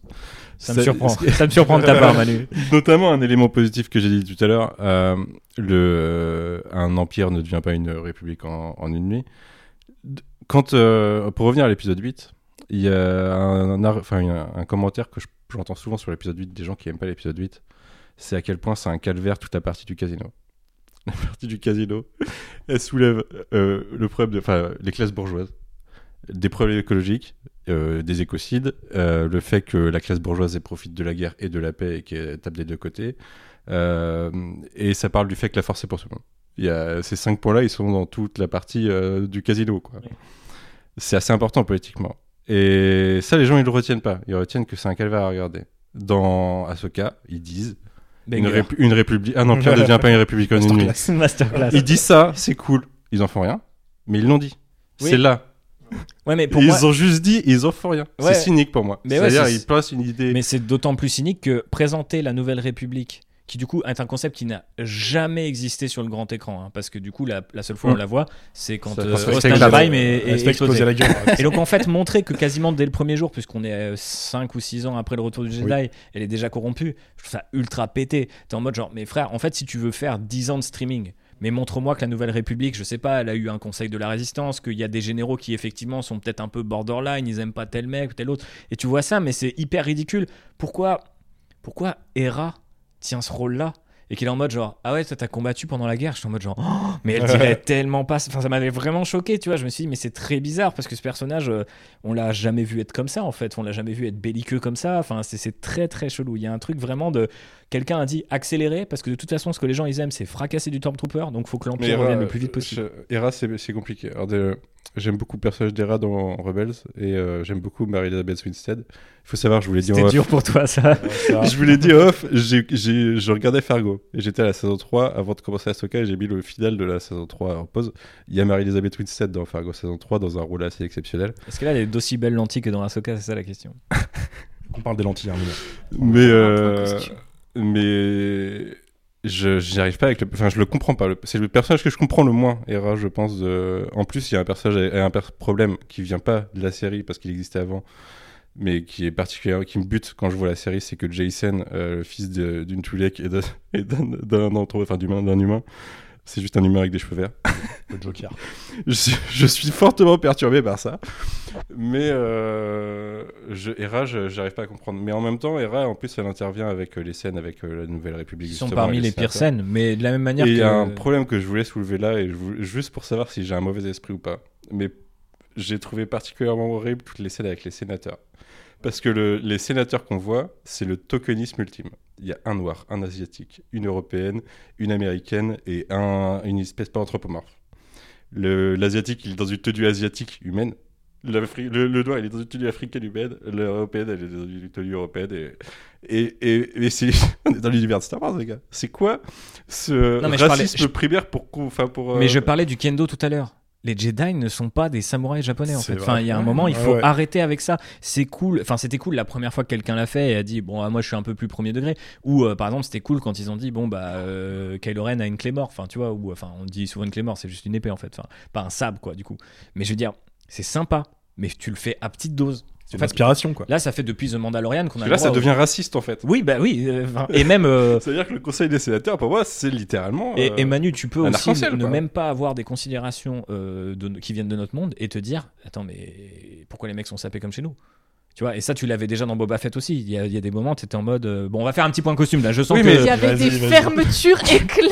dans À la Boba Fett. rigueur, tu peux avoir des personnages, quoi. Enfin, des frères qui sont comme chez nous. Euh, T'as t'as une meuf qui est blanche et qui s'appelle Shinati, tu vois.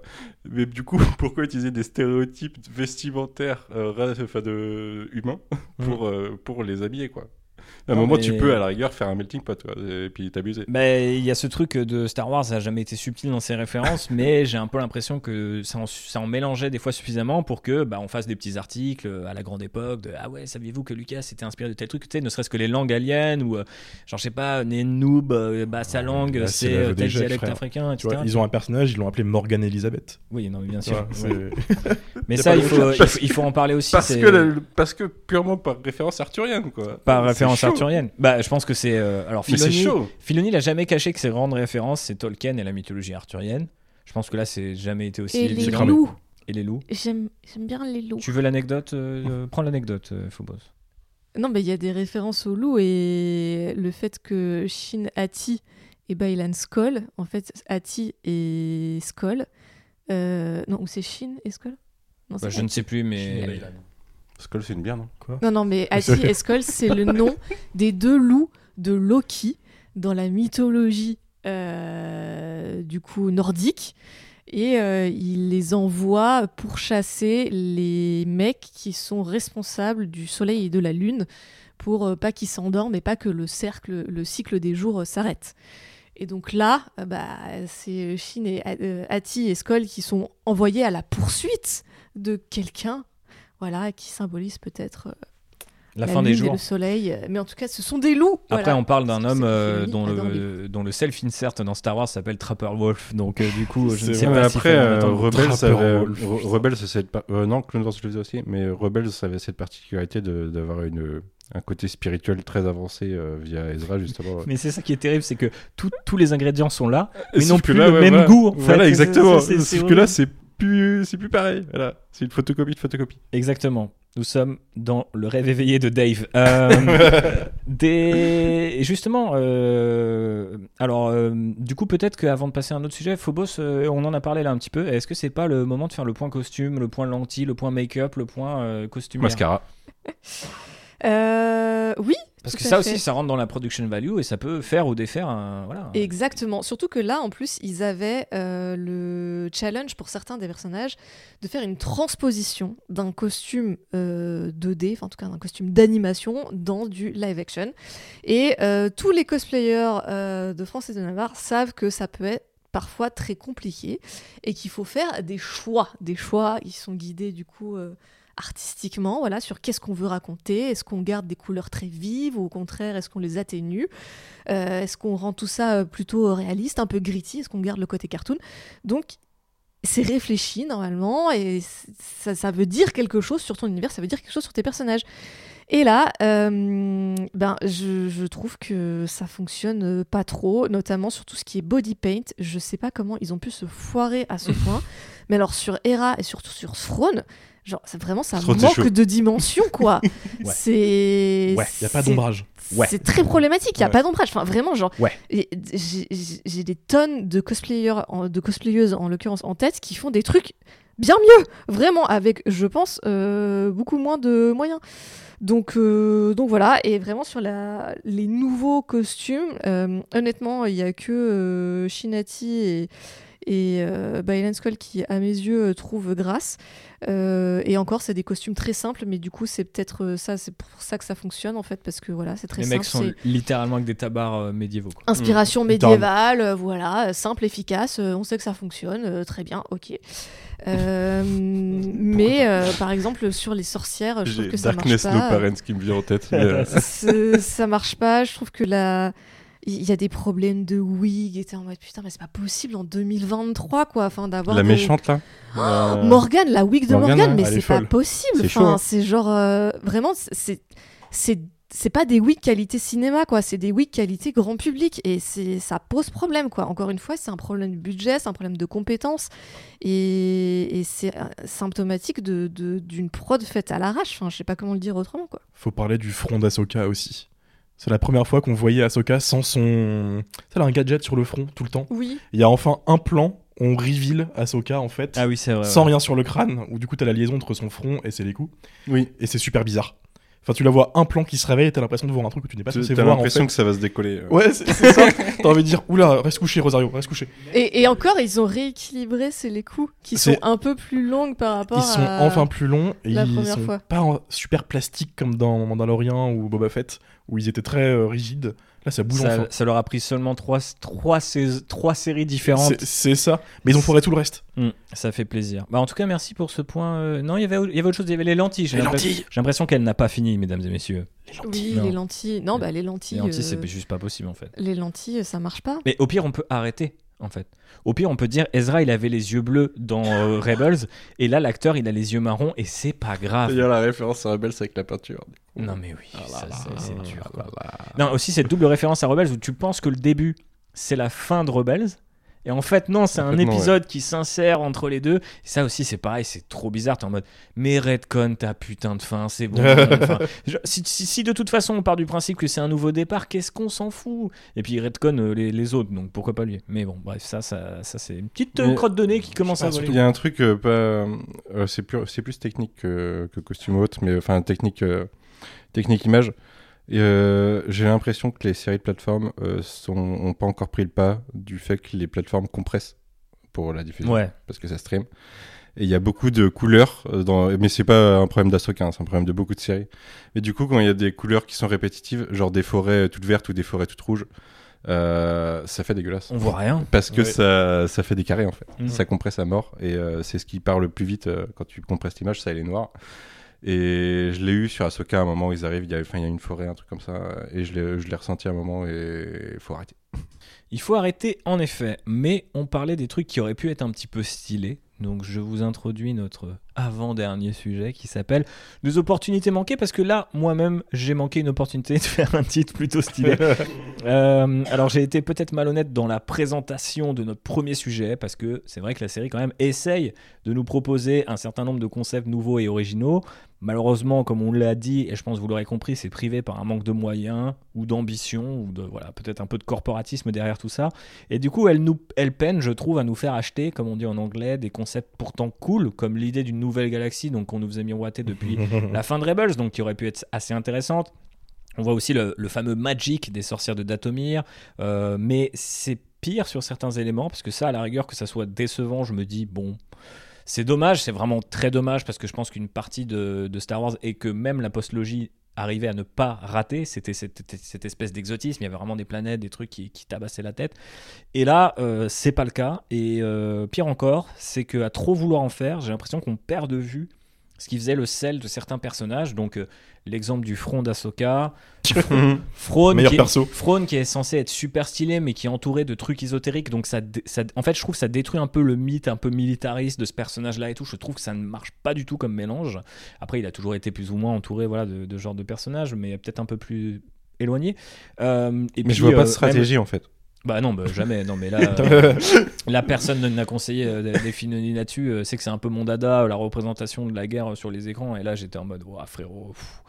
c'est bon hein, il peut revenir hein, les gars tranquille D'ailleurs, hein, mettez Wolf en J'ai face j'ai pas risque. souvenir de si c'était un truc dans Rebels, mais euh, dans les dans les comparaisons avec la postlogie, sinon il a son Captain Phasma avec euh, le mec, euh, le trooper qui a le casque d'or. là. Ouais, bah il avait Ouais. son, son lieutenant euh, Alien euh, qui venait des romans, si je dis pas de bêtises, mais euh, qui Enoch. est joué par euh, le l'acteur qui joue Amos dans, dans The Expense. euh, je pensais qu'on le verrait. Chatham. ouais, c'est ça. Très Je l'ai bon. vu en je l'ai vu en, en premier nom des guest appearances de, Ouais. dans le final.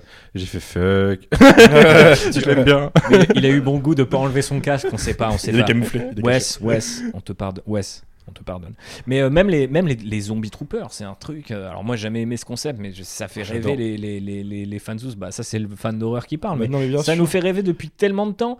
Et au final, bah voilà, on se retrouve quoi avec une nouvelle galaxie qui a plus ou moins la Bah, gueule de l'ancienne ou de Moi, la je- Bretagne. j'ai envie de dire, il y a le côté euh, magie, enfin sorcellerie. Mhm. euh, c'était à partir du moment où tu sors de l'animé, c'est quand même plus casse-gueule.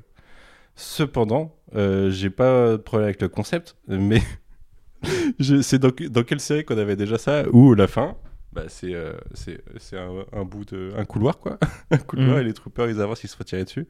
J'ai l'impression d'avoir déjà vu ça dans une série récemment, peut-être Endor ou euh, ou euh, une Bah non, c'est chaque Obi-Wan, série- tu vois. Non, aussi dans Obi-Wan. aussi. Ouais. Obi-Wan, il y a ça. Ouais. J'avais c'est voilà. Ah, Obi-Wan, quoi. euh, il y a ce super moment, ils se retrouvent et ils se perdent dans, la- dans une carrière, mais ils se retrouvent au même endroit. C'est génial. Ça devient presque. euh, Ouais, la, la mise en scène est catastrophique quoi. Donc j'aurais pu pardonner que ce soit cheap, mais euh, c'est juste qu'il n'y a même pas d'envie. Mais attention, on parle même pas de mise en scène là. En fait, on, on parle même en des termes conceptuels, quoi. C'est-à-dire, euh, bon alors, je, je- en- alors peut-être que là c'est la mythologie arthurienne et le côté, euh, tu vois, oui, bah c'est cette terre de légende, donc ça ressemble forcément à, euh, on va dire au nord de l'Angleterre ou alors à l'Islande, tu vois. Mais genre moi, je suis perdu dans la mythologie arthurienne, mais est-ce que ça implique que, que Throne c'est Arthur? Et que c'est Avalon la galaxie ou Pas qu'est-ce que c'est le bordel là Bah, il y a quand même un côté très euh, Avalon quoi dans la représentation du truc. Euh, Il y a même euh, du coup, euh, on retrouve aussi les loups de Filoni euh, sur place. Euh, Enfin, je- mais je sais pas, je me dis, mais en fait cette fantaisie là, moi je me pensais vraiment, je, je- je me suis retenu de le faire parce que je pensais que ça pouvait être aussi un énorme pétard mouillé. Mais je sais qu'à l'époque quand ils teasaient là-dessus, je me disais, ah ouais, ça peut être la carte à jouer de ouf. euh, genre d'un coup, les règles de l'hyperespace sont changées, euh, les planètes ont pas du tout la même gueule, on peut aller de- sur quelque chose de complètement différent. Et en fait, on Ça aurait est- été fou. On n'est pas du tout là-dessus. Tu m'as lancé sur un sujet qui Oui. m'a vraiment perturbé par contre, mais dès le pilote de la Ça a série. l'air. Mais euh, genre vraiment. en plus d'un truc drôle qui m'a perturbé, quand on arrive euh, au, sur le, la base, euh, enfin la- l'atelier de Morgan, Mhm. l'atelier de montage de pièces, D'accord. où par hasard on arrive pile au moment où les méchants viennent chercher le moteur. Mhm. Mais euh, le délire autour des moteurs hyperespace.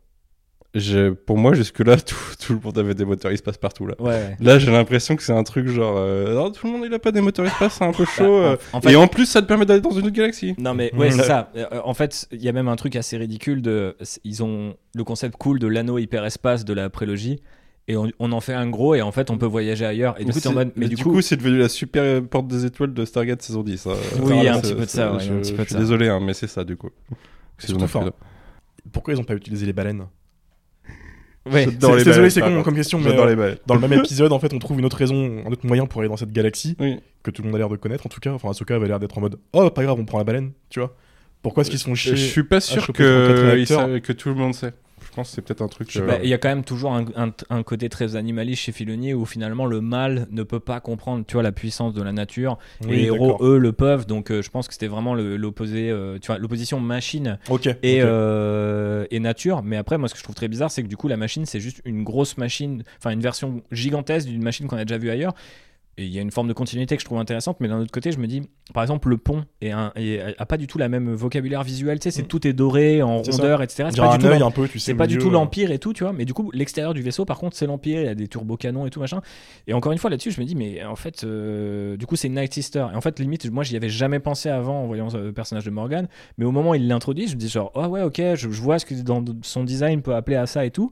Mais je trouve qu'il y a un côté, euh, oh, faudrait pas un design trop radical. Oh là là, si on se fait allumer sur internet, parce que les mecs, ils ont fait euh, des scooters, euh, des, des- des Italiens euh, dans Boba Fett, donc ça y est, ils peuvent plus rien faire. Enfin, je sais pas, je me dis, mais juste faites les bons choix au bon moment et, et Oui, c'est do- ça. et dosez le truc. Oui, si ça. le pont, il est C'est pas intéressant, que vous parce- avez pas le droit d'essayer des choses, c'est juste. Ayez du goût, quoi. je, trouve, je trouve ça trop bizarre qu'il n'y ait pas cette volonté-là et sur plein de trucs. euh, donc, on a eu un beau point euh, de la part de Phobos sur les costumes, mais ça aurait pu aller aussi beaucoup plus loin de, de ce point de vue-là. Et puis, euh, enfin, je sais pas, tu vois, même les.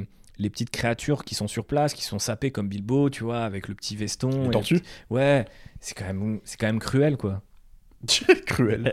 non, mais je sais pas. Enfin, non, mais c'est, Pas le- dur que Star Wars échoue là-dessus. C'est pas le pire concept de la série, le plus foireux, je trouve, dans tout ça. Non, mais je parle pas de la créature en elle-même, mais je parle de son design. C'est-à-dire Je qu'en parle fait, des designs, justement. c'est ça, ouais. ah, tu trouves que c'est pas si pire? Euh, bah, ça fait très Star Wars dans l'âme pour le coup. C'est un des rares moments où je me suis dit, ah tiens, ça fait un peu Star Wars. Tortue un peu mignonne. Moi, fait moment, des j'ai pensé aux. Ewoks. Avec Ouais, la caravane de de ça, l'étrange hein. et la petite pierre Tu pour, retrouves euh, les Ewoks, etc. pour chercher Ça dure trucs, 30 hein. secondes. hein. C'est vraiment. euh, je tente de tirer un peu la série vers Non, le mais c'est positif hein, quand je dis que j'ai. Parce que je. Moi, j'adore les Ewoks, je suis désolé. Ah non, les. Il y avait la j'aimais bien marionnette de Love Cat qui est mignonne. aussi, Oui, qui est pas trop mal. ouais, ils sont mignons. D'ailleurs, ce pauvre chat qui reste euh, seul tout le reste de la série dans cet appartement vide. Voilà, rip. Ouais, non, mais je, je sais pas, mais je, je pense C'est que. la petite référence à Rebelle, le, le Lost Cat. Mais je, je juge pas forcément que le, le résultat final, mais le résultat final par rapport aux opportunités qu'ouvre la série. Tu vois, je trouve qu'il y a un vrai truc de, de. Non seulement vous allez pas très loin dans ce que vous montrez, et par ailleurs, ensuite, quand vous avez des concepts qui existent déjà et qui montraient des trucs cool, je pense par exemple au fameux monde entre les mondes. Là, il, il sort d'où en fait? Genre pourquoi il est dans l'eau? Et pourquoi en fait c'est, euh, Parce qu'à la base, on, on est cette semaine-là euh, sur euh, le label euh, Bonus Tracks parce que c'est une semaine spéciale voyage dans le temps. Et à l'époque, je j'avais rigolé en disant ah, bah, il y aura sans doute du voyage dans le temps dans Ahsoka euh, puisque euh, tous les visuels évoquaient le monde entre les mondes. Et je me suis dit bah on va retrouver une autre porte. Et en fait, le principe c'est que quand même que ce personnage a voyagé dans le temps pour survivre à sa ça, propre destinée. Je peux poser la question du coup, en Ouais. tant que noob, c'est quoi le monde entre les mondes? Ah, mais Parce que j'ai rien compris, t'as en pas fait. tout le côté mystique de la force de Clone Wars et de Rebels qui est incroyable. Ouais. Et du coup, c'est très Moi, c'était une vision en fait, et quand j'arrive sur Twitter, je vois que ça parle du fameux euh, World Between World et tout. Je fais Ouais. oh, les- ok, d'accord. C'est qu'est-ce qui s'est passé? Bah, euh, en fait, on sait pas, mais c'est là où euh, tu vois. Non, enfin, on sait pas par rapport à subtil- Ahsoka. Mais on va pas, on Ouais. va pas le définir là parce que c'est, enfin, on lui en parlera en off. c'est un vrai lieu physique, c'est pas juste C'est un vrai une lieu. vision. euh, ouais. Mais il y a Ok, un côté d'accord. mystique euh, qui est intégré, euh, qui est C'est un peu intégré comme aussi si- à l'astronomie de, de- Parce qu'il y a aussi une planète de la force. Et Anakin, c'est vraiment un élu. Là, ça va très loin. Mais euh, non, mais il y a, y y beaucoup de trucs euh, qui. Mais, mais là-dessus, tu vois, ça, ça m'interroge parce que louper une direction d'acteur, louper une direction artistique, euh, être pressé par le temps, par les moyens, etc.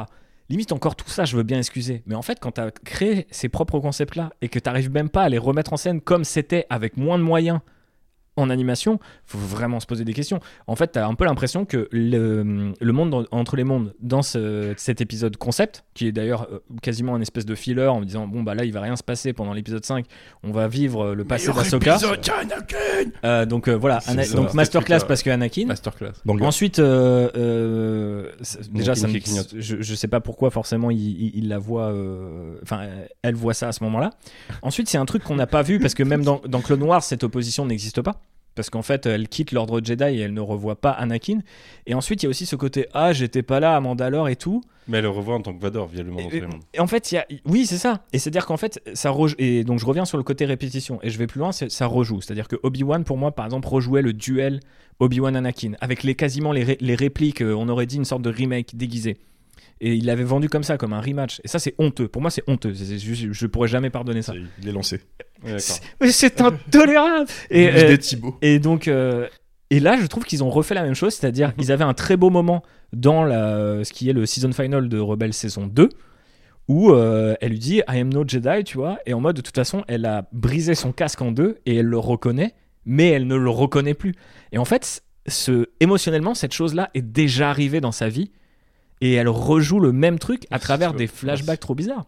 Et genre, Avant de voir la série, je critiquais la série parce que j'avais pas envie de voir un énième euh, affrontement final entre Ahsoka et mais, Anakin. mais du coup, à qui se destine ces trucs? Parce Et- que si, si tu as déjà et vu la eu, série, tu l'as déjà vu, Ouais. mais en même temps, tu, le fais, tu fais ça pour des gens qui visiblement. euh, dont, dont le, le- Mais en fait, c'est à cause de vous qu'on fait des Disney en live action. Il y a un truc en qui fait péter un plomb, c'est que euh, il y, a des, il y a des fois, il y a des gens qui te posent des questions, j'ai envie de dire, bah regarde Rebels ou regarde. euh. Et là, j'ai regardé Ahsoka, il y a les personnages de Rebels, j'ai envie de leur dire, regarde Rebels. Oui, c'est ça. Sabine, à un moment, il y a, il y a Ahsoka lui met un casque pour qu'elle s'entraîne à l'aveugle. Et à Sabine, elle fait, mais comment tu veux que je, montre- que je capte les trucs Gênant. sans voir Gênant. Je sais pas, t'as rencontré Kanan à un moment dans ta Gênant. vie ou pas Gênant. De même qu'il était aveugle, Gênant de euh, Jedi. euh, Mais on dirait presque. euh, euh, tu sais, ça m'a rappelé quoi? Ça m'a rappelé la série Le Seigneur des Anneaux, où ils ont pas le droit de faire référence à des trucs Ouais. qu'il y a dans les films, ou certains trucs, pas tous. Et donc il y a vraiment un truc de genre, Ouh, comment on parle de ça sans dire que? Donc on Et il y le a- rejoue. Et il y a un moment, j'étais en mode, Ou attends, mais là, c'est le le même créateur au sein de la même franchise, dans la même continuité, avec les mêmes personnages, c'est pas possible. C'est pas possible. Et donc, en fait, si tout. Je suis désolé, là, ça y est, je rentre dans le mode vénère, mais si tout ce qui vous importe désormais, c'est de revoir Hayden, certes, AI mérite son heure de gloire, etc., il n'y a pas de problème avec ça. Mais par contre, on peut pas s'extasier de revoir une scène qu'on ait déjà vue, par ailleurs en mieux, et en plus forte émotionnellement. Et- parce que ça n'a pas de sens et, en plus ça dégrade cette deuxième scène tu vois parce que moi pareil quand euh, je revois du coup la revanche des Sith je me dis ah mais ces cons là dans Mhm. 5 ans plus tard ils vont se la remettre et ils vont dire ça. je t'ai perdu euh, Anakin mais, tu l'avais déjà perdu il y a 5 ans frérot et là c'est pareil t'avais déjà vu t'avais déjà fait la alors peut-être pas la paix avec le fait que euh, elle n'est pas responsable de ça mais Par ailleurs, elle n'a jamais été présentée comme se sentant responsable de la chute d'Anakin à aucun moment dans Rebels. Tu vois, elle va jamais dire Ah là là, j'ai vu que le gars c'était Anakin, trop chaud. Non, elle est au courant, si je me souviens bien. Et euh, bah, puisque ce n'est plus une Jedi, elle sent la contradiction en lui et elle est en mode genre, bah, par contre, je te laisserai pas toucher ces gens-là, tu vois. Et il y a un côté euh, presque héroïque là-dedans de dire, elle peut couper avec le passé. Alors après, elle peut être troublée quelques années plus tard. Pas, j'adore The Last Jedi. On voit bien que Luke, il s'est passé des choses, tu vois. Il y a pas de problème avec ça, mais rejouer la même scène pour me faire croire que le personnage a avancé et par la suite elle sort avec une autre tenue et c'est censé me suggérer parce qu'il n'y a que de la suggestion et pas de l'écriture dans cette série. Alors maintenant elle est en blanc, c'est qu'elle a fait la paix. Elle et avancé. frérot, il s'est rien passé en fait. On a juste revu des flashbacks de, de Clone Wars en live action, ce qui a fait dire à beaucoup de gens euh, c'est là qu'on voit le masterclass parce que on voit que c'était un enfant soldat. Mais vous êtes con c'est pas possible autrement, mais il y a des, quand même des gens, il faut le dire, qui sont. Enfin, si tu te rends compte que les Jedi sont des enfants soldats parce que tu vois les Jedi en live action, alors déjà tu le voyais déjà dans la revanche des Sith. qui s'est rendu compte qu'elle était un enfant soldat, en l'occurrence Ahsoka. Donc, Bah, euh, par on exemple, le savait mais déjà. non mais je veux dire, on est, on est à peu près tous au courant que Anakin, on l'enlève à sa mère à 8 ans. Enfin, je veux dire, c'est des processus qui sont pas normaux. Alors après, il y a l'image du Jedi commercial et l'image euh, in-universe qui peut être un peu, euh, voilà, les Jedi deux, les- commercial. les deux- ça. Non, mais les deux se font fameux. concurrence. Non, mais c'est comme le Ouais, ouais, c'est Stormtrooper, une image de Star Wars, et c'est cool, mais ça reste un faf en armure. Donc euh, il y a un moment, faut le dire. Oui, c'est mais, vrai. mais, euh, mais là, je, je trouve ça insultant pour l'intelligence des spectateurs que de refaire des scènes qu'on a déjà vues ailleurs, euh, surtout pour ne pas faire avancer les personnages. Parce qu'à ce moment-là, elle est censée avoir vécu un truc, mais je ne comprends pas quoi. Je suis incapable de vous le dire. Moi, ça m'a ça m'a buté en plus cette scène parce que c'est littéralement deux personnages face à face. Il y a que de la fumée autour avec des gens qui courent. Mais pas de budget, Oui, ouais, mais il y a alors- pas de décor. guerre un peu fumeuse. Ouais. pas envie de dire un décor. que ce sont les rares plans où je trouve que justement avec 0 euro, ils font un truc qui est pas trop mal parce que ça évoque l'idée de guerre. Tu vois, tu sens que vaguement, tu, tu sens la, la panique d'Asoka et je trouve que son, sa petite actrice, euh, donc qui s'appelle Ariana Greenblatt, s'en sort mieux que Dawson. Et qui pour était la- faire, c'est C'est vrai, on s'en sort Pour le coup, elle s'en sort très très bien. pour Ouais. faire la et, qui était la, déjà la, la, la petite Gamora dans, dans Endgame, si je dis pas de Elle se fait une carrière de petite Ouais. dans des flashbacks. Elle, euh, tu touches un débat en fait qui est éternel à Hollywood. C'est juste que pour Hollywood, le format ultime de storytelling, c'est le live action. Et que du coup, Filoni doit être comme ça aussi en mode refaire ses C'est un vieux mec trucs. qui a commencé dans l'animation, c'est pas possible Mais si tu veux, d'entendre ça. tu veux mon opinion, C'est C'est c'est insupportable, monsieur. C'était un créateur, maintenant c'est un c'est- producteur. c'est c'est ça. Je pense qu'il a évolué, il a grandi, il est de droite maintenant. Et voilà, il fait du live action. C'est son, c'est son Il a un délire. chapeau de Koei depuis un moment. Donc, On- il peut se faire plaisir, il peut rappeler Hayden, qu'il avait pas à l'époque pour, euh, pour ses séries, etc. Il le refait, tu vois. C'est la Ouais, même c'est- démarche que Obi-Wan et compagnie. Et c'est là où pour moi, C'est il y a. mon point positif du Star Wars, du Star Wars actuel, c'est euh, la réhabilitation d'Aiden Christensen que je pense est une bonne personne et qui a l'air de s'amuser au moins quand il fait ses scènes. C'est un des rares qui s'éclate un petit peu sur le plateau. Et je vais même oser le dire, il est mieux dirigé chez Filoni que chez George Lucas. Aïe aïe Voilà. aïe, ça met les plats dans le pied. C'est placé. Ça met les, pas dans- les plats dans le pied, j'ai dit. Voilà, il, y a un, il y a un- il y a un autre personnage encore, parce que je parlais de Sabine, mais euh, Vas-y Manu. le dialogue qu'on nous force à la fin entre Ezra et le robot pour parler de Kanan justement. Et Rude. du coup soulever sa relation avec son maître qui est vachement complexe et qui est pas du tout soulevée du coup dans la, dans la pau- pauvre petite réplique entre les deux tu vois. Euh, Enfin, tu vois, on aurait pu, euh, même pas une ref à Darth Maul ou autre, euh, le, le- le côté sombre d'Ezra, sans- sa quête personnelle. non, le personnage, il arrive, il est vide de tout ce qu'il a vécu dans Rebels. Et on place une référence à Kanan pour placer une référence à Kanan, mais ça n'a même pas une symbolique sentimentale pour lui. Mais complètement. Mais ça me ça m'amène à notre dernier sujet, ce qui est peut-être le plus le plus gratiné de tous. Alors tenez-vous bien. Euh, C'était tout simplement euh, l'absence d'écriture, parce que là je le dis comme ça de manière très très brute, mais c'est un petit peu près euh, ce sur quoi visiblement on a toujours l'air de revenir. Donc tout ça pointe un peu vers un, un grand coupable. Alors j'ai pas envie, comme on le fait. Euh, euh, des fois de, pointer vers une personne en particulier, même si forcément, bah, des Filoni, vu qu'il est un peu seul maître à bord, en tout cas sur cette série, euh, on a tendance à le citer. Mais pour moi, le problème, c'est pas tellement quelqu'un, mais c'est surtout quelque chose, et c'est effectivement l'écriture, parce que c'est pas le tout de citer, de copier ou de corriger, euh, ni même d'aller piocher dans l'ancien univers étendu pour faire, euh, comme je le disais tout à l'heure, une espèce de Shadow of the Empire version euh, streaming. Encore faut-il y croire un petit peu. Et quand je vois à quel point la série est peu écrite, j'ai un peu l'impression qu'ils n'y croient plus eux-mêmes. Et j'avais eu presque une espèce de- d'onde de choc en regardant les deux premiers épisodes à l'époque euh, d'Endor, en me disant au bordel, Star Wars a à nouveau confiance en Star Wars. C'est-à-dire, on nous prend pas pour des idiots, on nous remonte pas les mêmes planètes, on, on, on, We are on- so back. on prend en temps. Ouais, c'est ça. Il y, avait vraiment un côté, euh, il se passe un truc et genre, euh, j'ai- mes repères. J'ai mes repères, mais sans forcément que ça soit forcé, tu vois, euh, avec un entonnoir euh, en travers de la gorge, quoi. Tu vois, je, je suis en mode, ok, installez-moi un truc et tout. Et je trouvais que c'était vraiment intéressant cette idée que. Effectivement, il y avait presque un espèce de, de monde dans le monde et que limite Andorre se soustrayait à tout ce qui s'était fait, voire même peut-être aussi la post-logie qui déjà était un peu voilà, gangrénisée par le fait de vouloir refaire des trucs.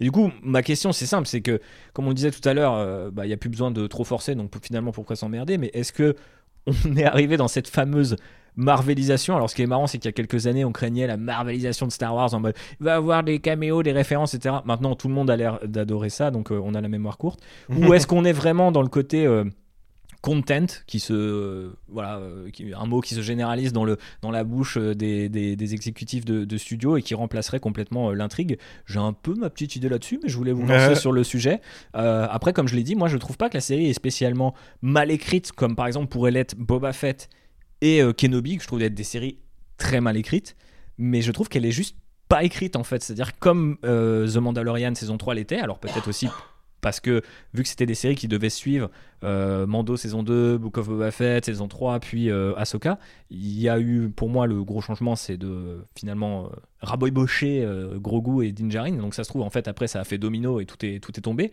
Mais j'ai vraiment l'impression que du coup Ahsoka a ce même feeling de il n'y a pas de narration en fait. Il y, a- des suggestions. Et euh, par exemple, euh, alors des fois, on pourrait dire c'est assez élégant la transition de de, de, de Ahsoka qui passe de gris à blanc, etc. Enfin, il y a peut-être pas besoin de forcer plus que ça, mais je trouve vraiment que par moment, je donnais l'exemple de la backstory de Sabine, euh, en fait, on a on nous donne pas des, des- des- de ce qui n'est pas forcément, on retient pas sous la pédale des twists ou des trucs intéressants à retenir, on retient la base. On retient la base et donc on ne comprend pas et, euh, et les persos ont l'air de faire du surplace et donc ils sont un peu condamnés finalement à rejouer ce que je disais tout à l'heure, des scènes qu'on avait déjà vues. Est-ce que vous êtes d'accord avec mon analyse ou moyen? Moi, je, me suis fait une remarque en visionnant euh, que ça aurait été peut-être un film que j'aurais apprécié. C'est-à-dire, en fait, si on si n'avait pas voulu en faire 6 heures de contenu, peut-être que des scènes qui se répondent trois épisodes plus tard là euh, auraient fonctionné. Parce que euh, parce que elles étaient immédiatement derrière ou euh, enfin il n'y avait pas justement trois heures d'épisode où il se passe pas grand chose pour les personnages et du coup euh, je pense que ça aurait été plus agréable à suivre en fait Un problème un plus streaming un qu'on avait. milieu, une fin. Enfin, tu vois, le début, le, enfin, le pose pose d'intrigue. Il y a le voyage vers la galaxie et un combat final dans un troisième tiers. Pourquoi pas Il y a des trucs que j'aurais toujours trouvé cheap, mais il y a des chances que narrativement, ça aurait été vachement plus appréciable. Et du coup, tu comparais ça par exemple au problème tu sais, de l'absence de showrunner et tous les trucs qui sont tombés depuis sur les, les séries Marvel qui en fait sont construits comme des films et puis en- après Mm. découpés en morceaux ou- Ouais, bah, pas mal de ce qu'a fait Disney, ouais. Ouais. De ce qu'a fait Disney pour Marvel euh, Studios, c'est-à-dire des séries euh, ou de six épisodes qui auraient pu en deux et ça aurait été vachement plus intéressant. Mhm.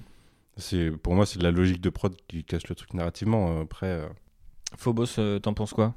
Sur l'écriture Euh, non, mais c'est un petit peu ce que j'avais expliqué euh, plus tôt dans le podcast, c'est que il y a une impression de brouillon, pas au sens où c'est flou, mais dans le sens où c'est c'est un peu squelettique. C'est pas cuit, c'est pas. C'est et ouais, c'est ça, c'est pas cuit, c'est genre ok, euh, j'ai fait mon plan de disserte, euh, j'ai pas le temps d'écrire la disserte, donc bah je vous donne le plan.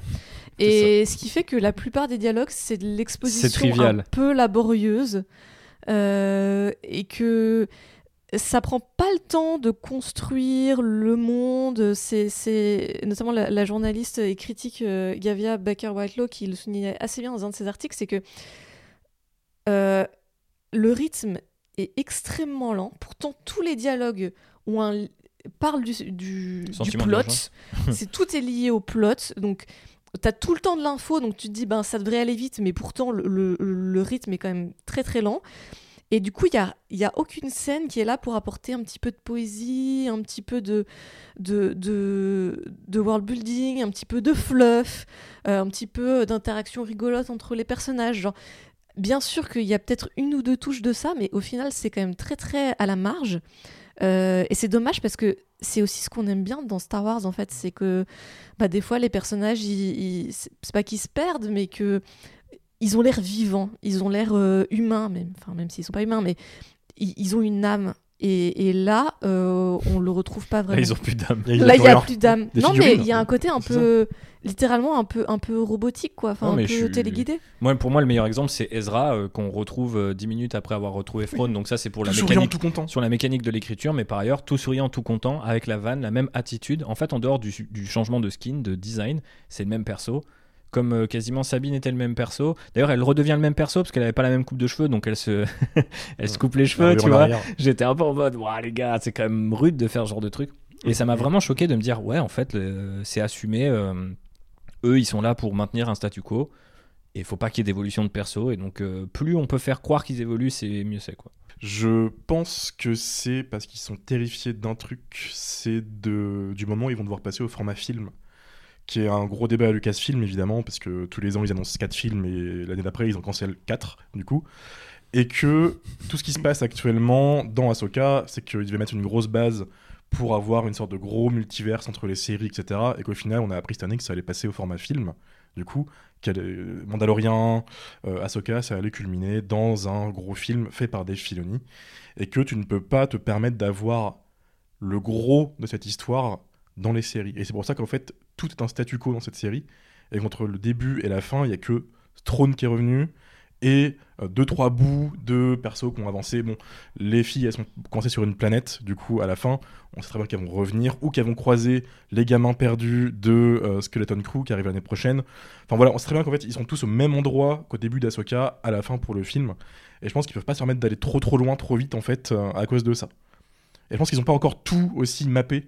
Euh, je pense qu'on leur a fait ce reproche de pas trop se préparer pour la trilogie euh, des, des suites, et que du coup ils sont terrifiés de ça, et que là ils sont en train de se blinder à fond pour faire un truc hyper euh, précis, qu'ils savaient pas encore trop où ça Moi, j'ai l'impression qu'ils font l'inverse en fait. Enfin, ils continuent de ne pas mapper quoi. Ils- Ah bah, En fait, ils continuent de vouloir sortir des trucs au lieu de mapper parce qu'il faut remplir cette putain de plateforme Alors Disney+. peut-être qu'ils mappent mal, mais je pense que s'ils osent pas y aller, en fait, là où on reprochait à l'épisode 8 par exemple d'aller trop trop vite, trop trop loin, c'est que ils ont peur et qu'ils vont tenter de faire un truc un peu plus loin en fait, et là ils se calment en mode ok, on met quelques pions sur l'échiquier, on voit comment ils réagissent.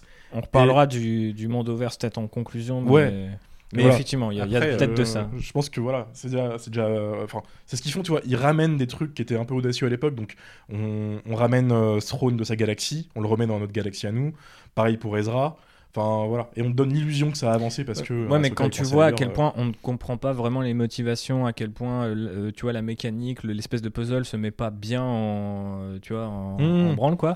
euh, comment je peux croire que en allant voir un film, les gens vont piger quoi? Ah, mais ça, c'est leur problème. Et je pense qu'ils vont dans un mur. euh, Bah non, mais c'est un peu mon problème aussi, parce que moi je suis fan de Star Wars, j'aimerais bien aimer ce que je pareil, mais c'est pareil pour nous tous, je pense. Et je pense que c'est un gros challenge. euh, Non, on va dire on est des haters.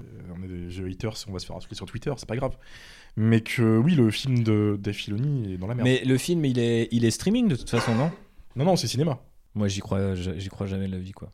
Franchement, euh, Moi, je pense qu'il va sortir. il va sortir, mais je pensais vraiment que c'était Disney Plus. euh, Ouais, mais moi, il y a un truc qui me perturbe et je pense que les studios, ils commencent un petit peu à s'en rendre compte quand même.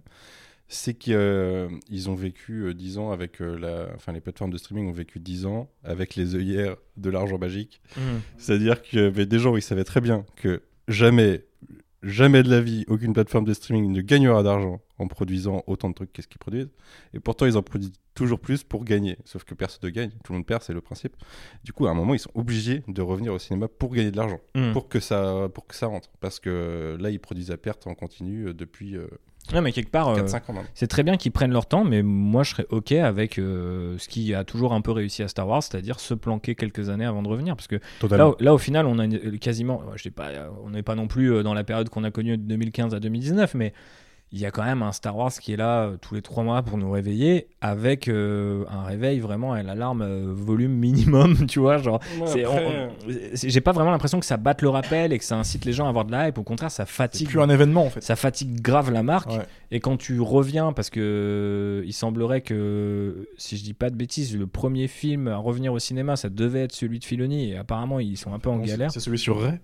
Qui revient en premier, il me semble. Ah oui, c'était celui-là qui devait revenir, mais apparemment, c'est plus celui-là. Et c'est c'est là où je voulais en ça venir. bouge, en fait, tout- tous les jours. Ouais, ça a bougé, mais genre cette C'est- semaine, euh, c'est ça, ouais, apparemment, il y a des rumeurs. Enfin, c'est Jeff Snyder qui a, qui a- qui a parlé de ça. Bon, après, euh, voilà, c'est pas forcément le mec euh, toujours le plus, euh, le plus fiable, mais quand même. Et euh, Après, on spécule, euh, enfin, on parle d'un- de Star Wars. Euh, à l'époque actuelle, je pense qu'il y a quand même une crise du cinéma qui dépasse sûr, non, Star mais- Wars et qui fait qu'il n'y a aucun film Disney qui a fait un milliard cette année, ce qui n'est pas arrivé depuis 2014, je crois, c'était un truc comme ça, Ouais. 2014 ou 2015. Ouais. Euh, dans tous les cas, ils vont remettre en question ce qu'ils font. On n'a pas parlé euh, effectivement de toute façon de la grève des scénaristes, la grève qui a été suivie par la grève des acteurs. On n'a pas parlé non plus de ce qui s'est passé chez Marvel, qui a un petit peu d'avance sur euh, Star Wars et qui donc commence à remettre en cause son système, à repousser les films. S'est rendu compte qu'effectivement ce surplus de streaming et cette construction ultra éclatée, un peu, qui a déjà un peu les mêmes problèmes pour moi. on revient toujours à, un manque de vision, c'est-à-dire que on pouvait avoir ces problèmes avec le Marvel Cinematic Universe avant, mais il y avait vraiment une vision claire. On allait vers un point, euh, voilà, on le voyait arriver. Et là, on le voit plus arriver depuis quelques Et puis, années. il y a eu les mêmes euh, logiques que ce que Romain euh, disait de faut pas trop que ça avance dans les SAT. Bah, c'est ça, exactement. Et donc, en fait, euh, forcément, je pense que Star Wars est limite en pire position parce qu'ils ont copié ce système au moment où il marchait. Et le temps de le mettre en branle, Ouais, il marche plus. Il marche plus. Et ils ont déjà commencé Et là, à c'est la merde. et ouais, Donc, il y a eu et- ouais, investissements sans le retour. Et- C'est ça. Et du coup, euh, moi, limite, j'aurais arrêté. euh, Enfin, j'arrêterais les frais ici avec Ahsoka, tu vois. Tant Tu la butes. non, non, mais pas, pas, la- pas le personnage, mais la série. Parce que voilà, euh, il y a toujours pas de saison 2 de- de- d'annoncer. Euh, on ne sait pas vraiment comment on pourrait arriver à un film satisfaisant ou même à une nouvelle série assez satisfaisante. La fin de The Mando était très euh, bizarre de ce point de vue-là aussi. oui, c'est vrai. que d'ici quelques années, on aura en comics tous les projets avortés euh, ciné-séries Ouais, ça- de Star ça pue le roman pour, euh, Allez, Skoll. c'est parti. Bah, on arrose. Je voulais revenir un petit peu du coup sur l'écriture parce qu'effectivement il y avait pas mal de questions euh, auxquelles répondre.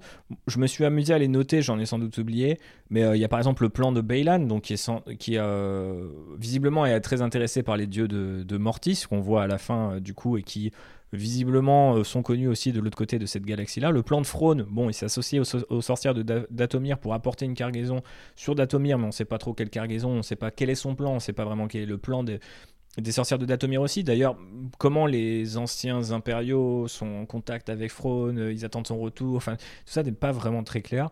Euh, la backstory de Sabine qui arrive hyper tard euh, pour son désaccord avec Ahsoka, bon, pareil, toujours pas compris.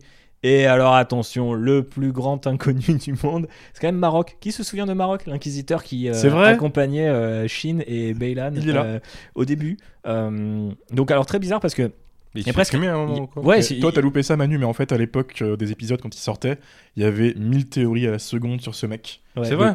Qui était sous le, qui était Ah sous ouais, le parce casque que moi, il m'a paru nul. Les- les gens je me disaient, disais, genre, j'espère qu'il va se Mec, faire Zahir. non, non, non, ils étaient en mode, non, mais c'est un clone de Ezra, tu comprends pas en fait. Ouais, Ouais, non, mais moi, le- C'est Sam J'ai toujours eu un C'est problème ça. avec l'hélico. C'était la folie avec. Twitter à l'époque. Mais, mais ce qui est assez exceptionnel, c'est que euh, j'avais vu, euh, c'est, euh, je sais plus, c'est un critique qui s'appelle Brendan Hodges qui parlait de ça sur Twitter. Il disait euh, Filoni est coupable d'avoir rendu euh, tous les euh, euh, praticiens du côté obscur euh, lame.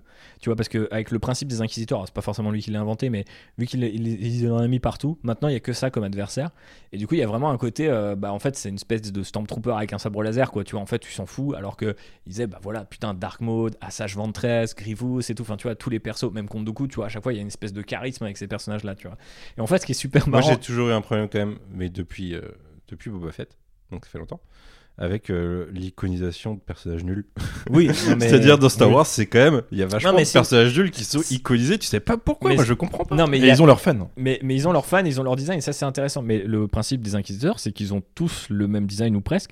Et donc du coup c'est super bizarre. Mais là c'est bêta parce que c'est Filoni qui arrive et qui fait. Alors j'en fais deux nouveaux intéressants avec des lames oranges, parce que c'est pas tout à fait des sites et tout machin. Et puis ils ont leur inquisiteur de compagnie qui s'appelle Maroc, qui est du coup une autre référence à la mythologie arthurienne puisque c'est un chevalier qui est transformé en loup-garou. Et oui, loup et chevalier en même temps. Arthur et loup. Oh là là, Filoni a joui ce jour-là. Euh, et donc du coup, euh, c'était euh, juste pour vous dire qu'on ne sait pas trop ce qu'il est advenu de lui, et, et c'est un petit peu triste.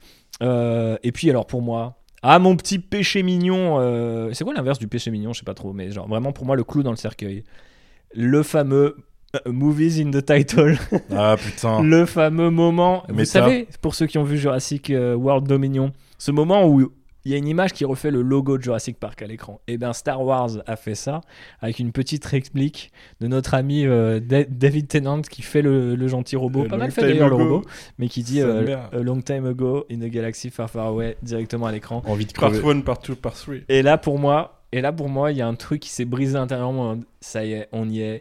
Et tu vois, je pensais vraiment que Star Wars était au-dessus de ça. C'est très naïf de ma part, je pense, de le penser encore en 2023. Mais vraiment, ça a été un moment de genre, difficile à vivre pour moi quoi tu vois genre mais pas difficile à vivre en mode oh mon dieu c'est un truc officiel Star Wars et ça a l'air d'être filmé euh, tu vois avec euh, deux pélos en mode Boba Fett tu vois mais genre vraiment le truc en mode ok il n'y croit plus du tout. Il n'y croit plus du tout tu vois. Pour moi ça c'est le truc que tu fais quand tu te mimifies c'est la fin c'est la fin c'est que t'es au bout tu vois t'es au, t'es au bout Il te reste que ça pour tenir un peu. et c'est vois. ça Ouais. et du coup, c'est un espèce d'appel à l'aide. Je l'ai vécu comme tel. Et un peu de ça, ouais. Non, reviens Star Wars.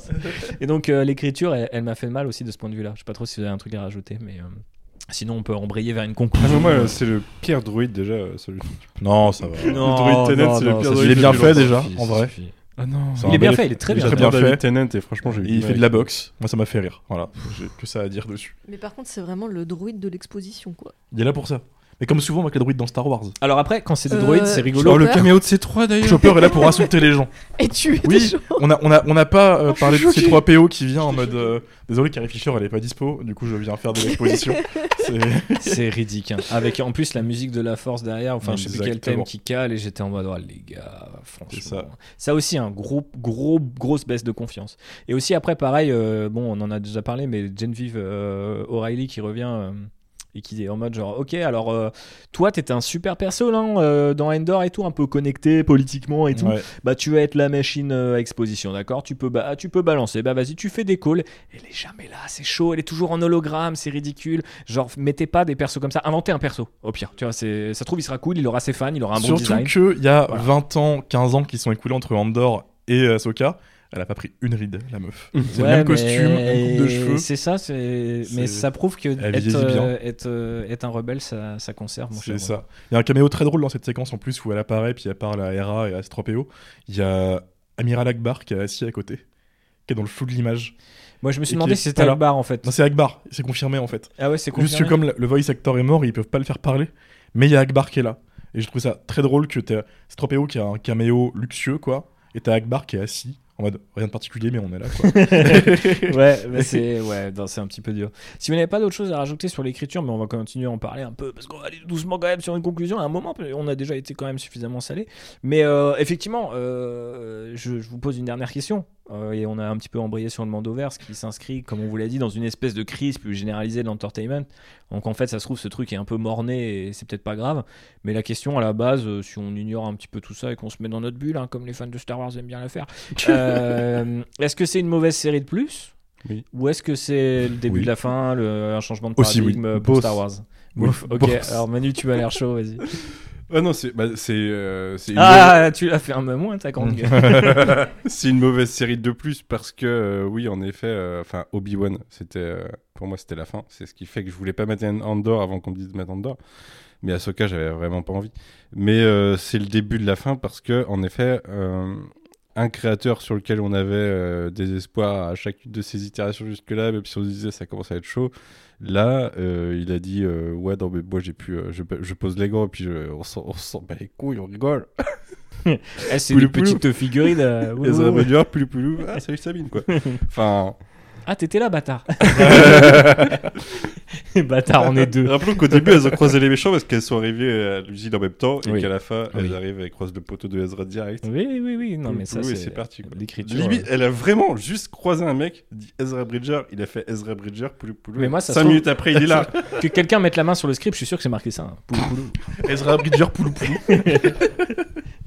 Bon, tu sais, c'est un dialogue placeholder qui est Genre, resté. t'arrives dans une autre galaxie, tu dis Ezra tu trouves le mec directement. Non, mais ça, à la rigueur, je veux bien le. Je veux bien l'entendre. sur mais la il- même plateforme que quand t'es parti. Mais t'arrives mais- il y a une petite question un peu de. de- Il y a une petite question de timing. On n'a quoi. pas eu le temps de changer le volume. Qu'est-ce qui se passe? Je l'ai pas. Je suis Pourquoi un Parce que la plateforme de début, c'est la même que la plateforme Ah, de le fin. volume, d'accord. Et ok, du coup, ouais, le. le- j'étais dans l'univers Star. Wars. Ok, ok, ok, ok. Pardon, pardon, ma chère Phobos. Ok. euh, quelque chose à rajouter d'autre? Euh, Donc, tu disais les deux, en fait, Manu, euh, Ouais, en substance. Pour moi, les deux, oui. Mais alors, du coup, qu'est-ce qu'on peut attendre euh, de, je sais pas, éventuellement. Des annulations. Ok, c'est ça. Mais, Probable. mais, mais ça serait bien, ça serait mieux. Pour moi, ça serait bien. Ouais. Et à la rigueur, euh, c'est pas que j'ai pas envie de revoir ces personnages, parce que j'avais envie de les revoir en animé à l'époque. Mais faites une pause, attendez un peu. Ok. Attendez, et puis euh, un autre contexte éventuellement. Romain, Euh... à part revoir Ivana Sarno, tu veux, tu veux quoi dans la vie en fait? Alors je suis plutôt optimiste et moi j'ai de l'espoir pour les deux prochaines séries qui arrivent, Ouais. Acolyte et euh, Skeleton Crew. Mais on parle Mandoverse là. On parle putain, tu fais chier. Mais c'était ça en fait mon ma conclusion, c'est que faut qu'ils s'éloignent de Mandoverse parce que ça marche pas. Ouais. Ça fait depuis le début que ça fonctionne plus. Dès qu'ils ont voulu relier ça à Clone Imagine Wars, les deux autres séries sont faites sur ce modèle. et ben on l'a dans le cul. J'imagine On surtout, l'a dans le cul, on on, est on mort. est mort, on est tous morts. j'imagine surtout le mec Disney qui va dire à Dave Filoni arrêtez Mandalorian. Et, Ouais, Filoni, tu sais le euh, même du mec qui fait du stand-up et il y a un mec qui dit trouve du meilleur matos et le mec il regarde ses vannes et c'est la même vanne en fait et c'est exactement ce qui va se passer. Euh, J'ai espoir en fait d'un renouveau l'année prochaine. avec des- oiseaux là. Tu sais. Là, là en fait ils vont faire un truc de, de fou, je, je théorise à fond. Euh, ils vont découvrir la Haute République l'année prochaine avec euh, l'acolyte qui arrive Franchement, je Et- serais chaud. et ils vont se dire putain en fait c'est ça qu'on va faire. Allez vas-y.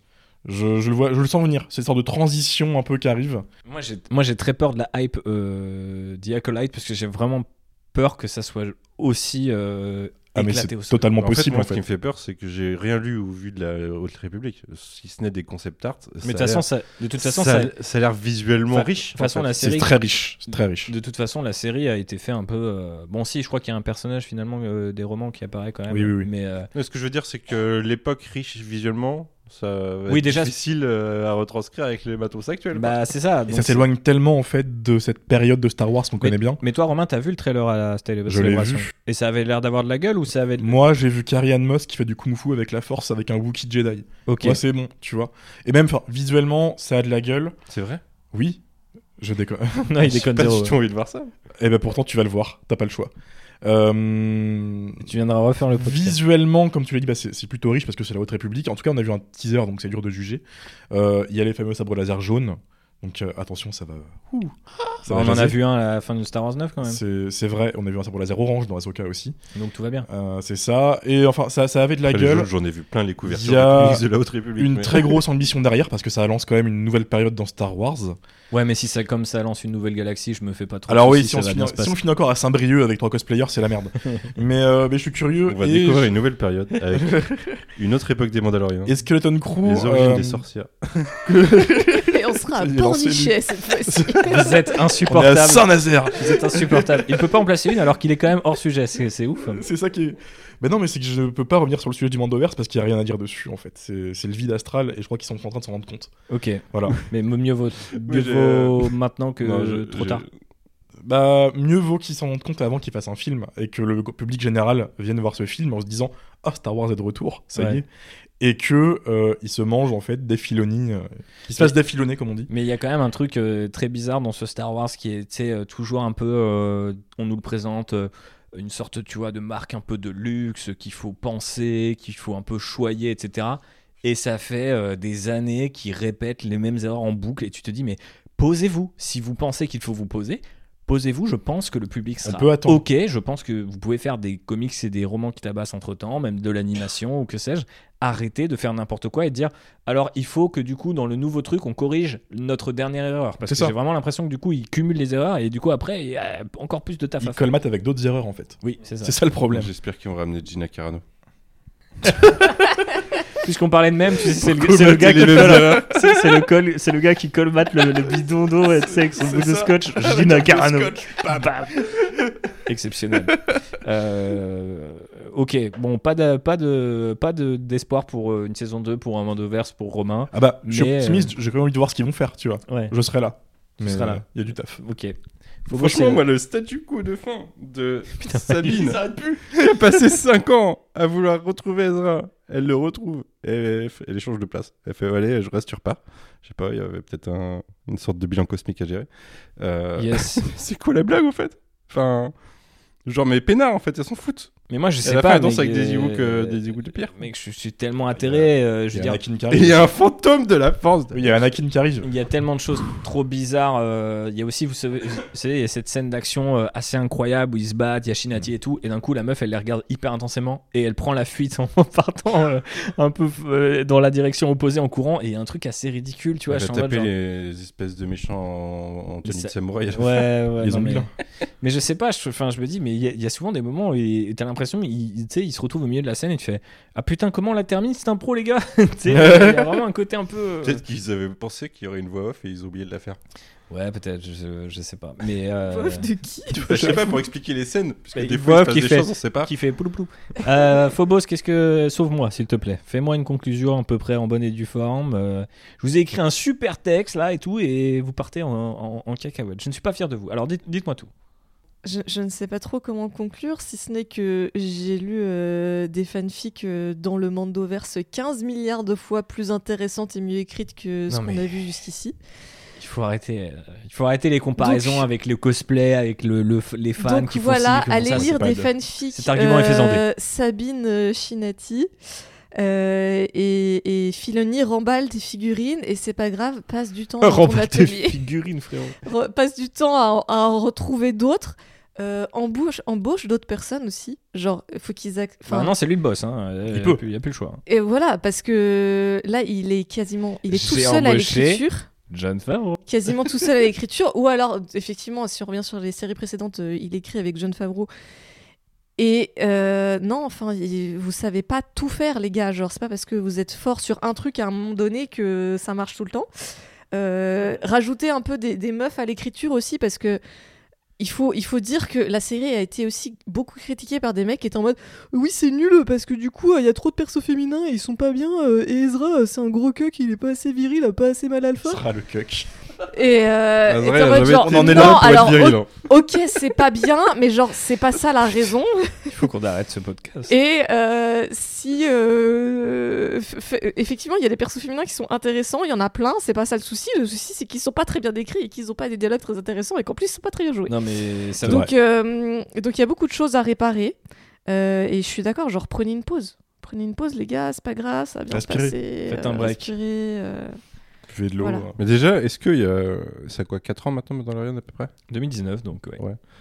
Euh, quand ça s'est lancé, est-ce que on vous imaginiez, vous posez la question d'un truc qui s'appelle le Mandoverse 4 ans plus tard? Euh, Non, enfin pour moi C'est déjà le censé être un truc Le dans son concept coin, quoi. du Mandoverse, il est flippant quand tu prends Exactement. Pourquoi en fait? Pourquoi raconter une même époque en continu tout le temps Parce que ça avait marché Avec alors quatre que séries, quoi. une trilogie, euh, un truc fait un petit peu à l'arrache pour euh, fournir Disney Plus sur le côté euh, avec deux mecs euh, qui nerdisaient dans leur coin, a euh, explosé là où euh, une trilogie euh, qui a demandé des années de taf a implosé en vol et, ils se sont dit bah c'est ça qu'on fait tu vois. C'est toi qui disais qu'aux États-Unis, Star Wars 9 a été, enfin, la trilogie carrément a été effacée et que Mandalorian, c'est le roi en fait, euh, Ouais bien sûr. à Galaxy's Edge et compagnie. Ouais, ouais. Enfin partout sur le merch, euh, sur tout part. en fait. Après, si on et pouvait vraiment début effacer Star Wars 2020. 9, ça Non, alors, sont- c'est pas totalement effacé non plus parce que t'as du merch, euh, First Non mais Order. Galaxy's et- Edge ça se passe pendant la nouvelle trilogie. Oui. Mais de facto les gens ne portent pas Mhm. des t-shirts Kylo Ren ou Rey. En fait, dans les autres boutiques, en dehors. des Si on reste sur du- cet argument du- pété du de qui de porte un Galaxy's t-shirt de Edge, quoi Ouais.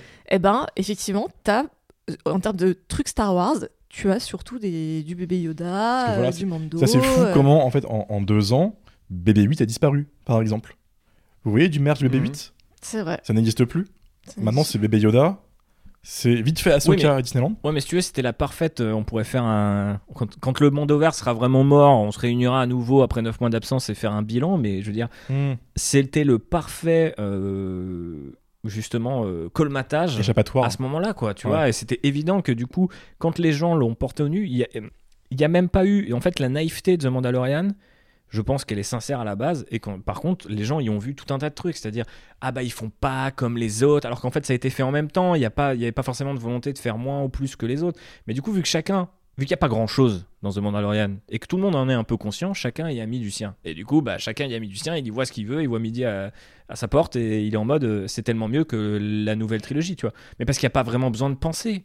C'est Ouais. toujours la même putain de chose. Faut aller chercher du lait, faut aller chercher de l'essence, faut réparer le vaisseau, faut changer la couche du petit. Putain, on s'en branle. Genre, euh, non, mais au bout d'un moment. La balle perdue. Enfin, pour moi, c'est Non, un- mais au bout de trois saisons, on n'en peut plus, quoi. Enfin, C'est une sorte d'univers série qui a été créé pour Twitter pour moi. mais- Ouais, C'est-à-dire mais- pour, pour créer un contenu, un gif toutes les semaines. Oui, mais, mais, mais Mais, c'est euh, là, qui- c'est là que ça me- ça qui me fait flipper parce qu'on Ouais, on sait que c'est ouais. pas forcément la, les réseaux sociaux ne reflètent pas forcément la réalité. Mais ce que je vois, c'est que nous, on est en train de parler d'un échec et je pense qu'on a avancé suffisamment d'arguments commerciaux, créatifs, etc. pour l'expliquer. Mais par contre, ce que j'en vois refléter sur ce putain de, de, de- de- Tu de es Black. Mirror, c'est que euh, Les gens ont kiffé, ouais. les gens ont kiffé, les gens gifent ça, les Les gens, gens que tous les deux on respecte ont kiffé. Et Ouais, et des gens que je respecte effectivement, pas forcément que ça revient gens. à ce qu'on euh, disait au tout début, que maintenant ils visent une communauté de fans et pas le public général.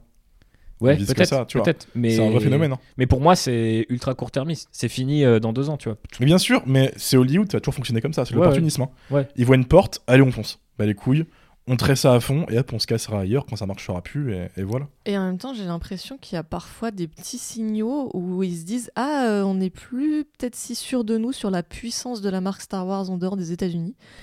Qu'est-ce qui me fait dire ça? C'est que euh, le projet d'extension des studios Hollywood à Disneyland Paris, Oui. Et c'est Euh, d'un point déguisé. C'est c'est vrai. ça devait vrai. être On est- euh, on est là un, des, un des nouveaux lands devait être un land euh, Star Wars.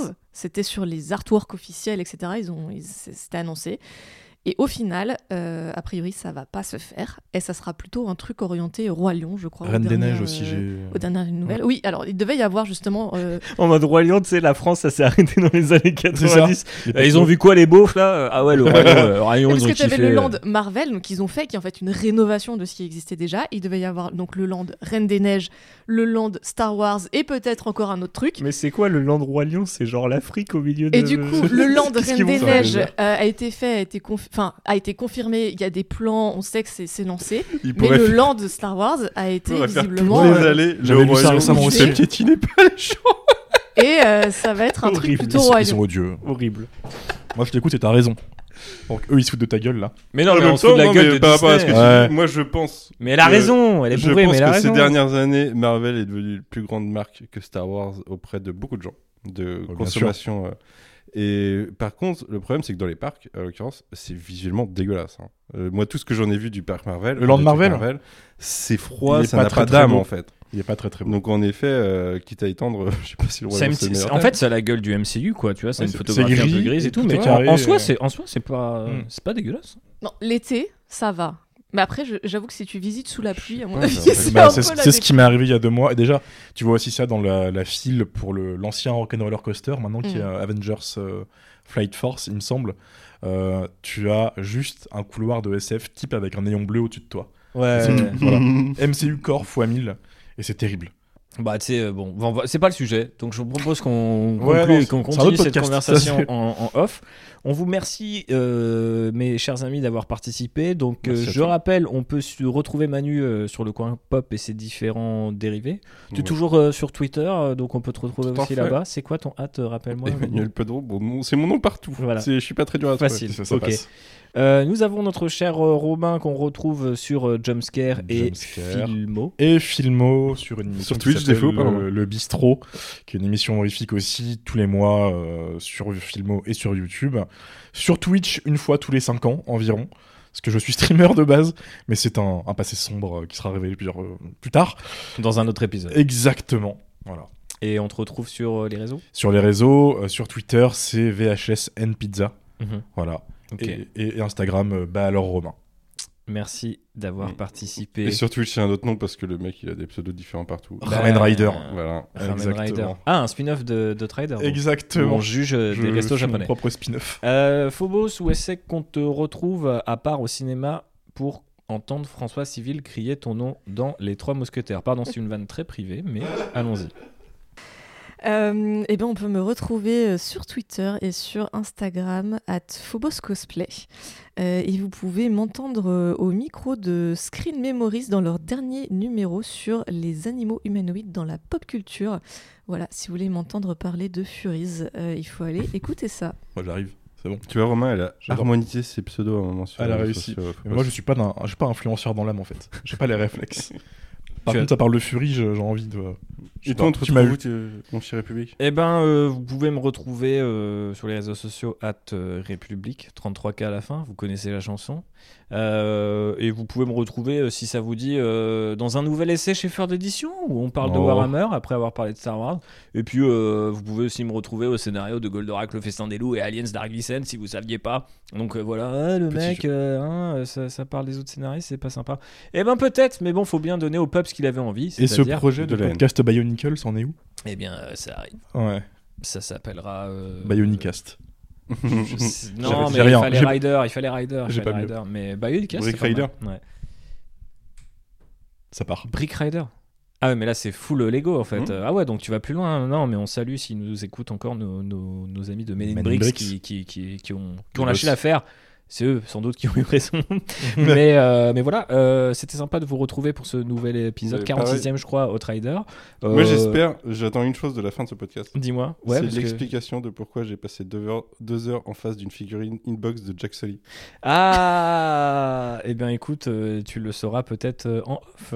Et la réponse sur les réseaux sociaux Ah oui. pour, pour parler Elle est là, elle nous regarde depuis tout à l'heure. C'est un cadeau, c'est un putain. cadeau, c'est un cadeau. Voilà. J'espère que mon frère, pour qui est ce cadeau, n'écoutera donc pas ce podcast avant Noël. je couperai, voilà, je couperai. tu Mais non, non, non, c'est- bien, laisse-le, laisse-le, c'est rigolo. Euh, donc euh, voilà pour euh, tout ça, les amis. N'oubliez pas que si vous avez apprécié ce podcast, malgré tout son sel et sa mauvaise foi, il est important de le partager sur les réseaux sociaux, de nous laisser des petites étoiles sur les outils de d'Apple Podcast, Mais Spotify, que si vous en mettez ça 5. Que vous en mettez 5, un maximum d'étoiles pour faire la guerre des étoiles. Et puis, euh, on vous dit, euh, bah en fait, à chaque fois, je vous dis à bientôt, mais je pense que c'est. dans- Dans 9 mois environ. Euh, dans 9 mois, euh, peut-être on attendra la prochaine série Star Wars. Je ne sais pas. J'aime beaucoup cette équipe locale euh, qui est présente à mon nouveau, nouveau port d'attache. Pardon, le, le matos est là. euh, écoutez, euh, si vous en voulez. C'est quand on tu veux, là. Voilà, on verra. On verra. Ça dépendra de notre motivation parce que il faut bien le dire, même si c'est intéressant d'essayer de mettre le- un peu le doigt sur ce qui ne va pas dans cette série, c'est quand même pas super agréable de défoncer à ce point un truc que à la base t'es censé aimer. Je trouve que c'est un, un- un exercice assez aliénant. Donc euh, j'aime à Ah, ça ne fait pas chier, trop le faire. Ça fait chier. Donc, euh, donc Mais voilà. moi, j'avais choisi de pas voir cette série. Oui, mais je sais, Manu, c'est ma faute. et- Toutes les semaines, je le tannais parce que oui, fun fact, premier visionnage, j'aimais bien le début si tu veux. Donc toutes les semaines, je- j'envoyais un message à Manu en mode euh, frère fonce, ça t'inquiète, ça passe. Et il me disait non non, je veux pas. Et en fait, je- on se retrouve là en fait plus tard. Je trouve ça beau, c'est poétique, c'est ça. Ça rime, comme on dit. Mais dans oui, mais Star Wars. regardé un truc nul. Outrider, euh, Outrider rassemble les gens. Là où beau. Star Wars les divise. Merci, ce sera la fin pour cet euh, épisode. Merci. À très bientôt. Salut. Prenez soin de vous et que la force soit avec vous. Ciao, ciao. Ciao. Grippa.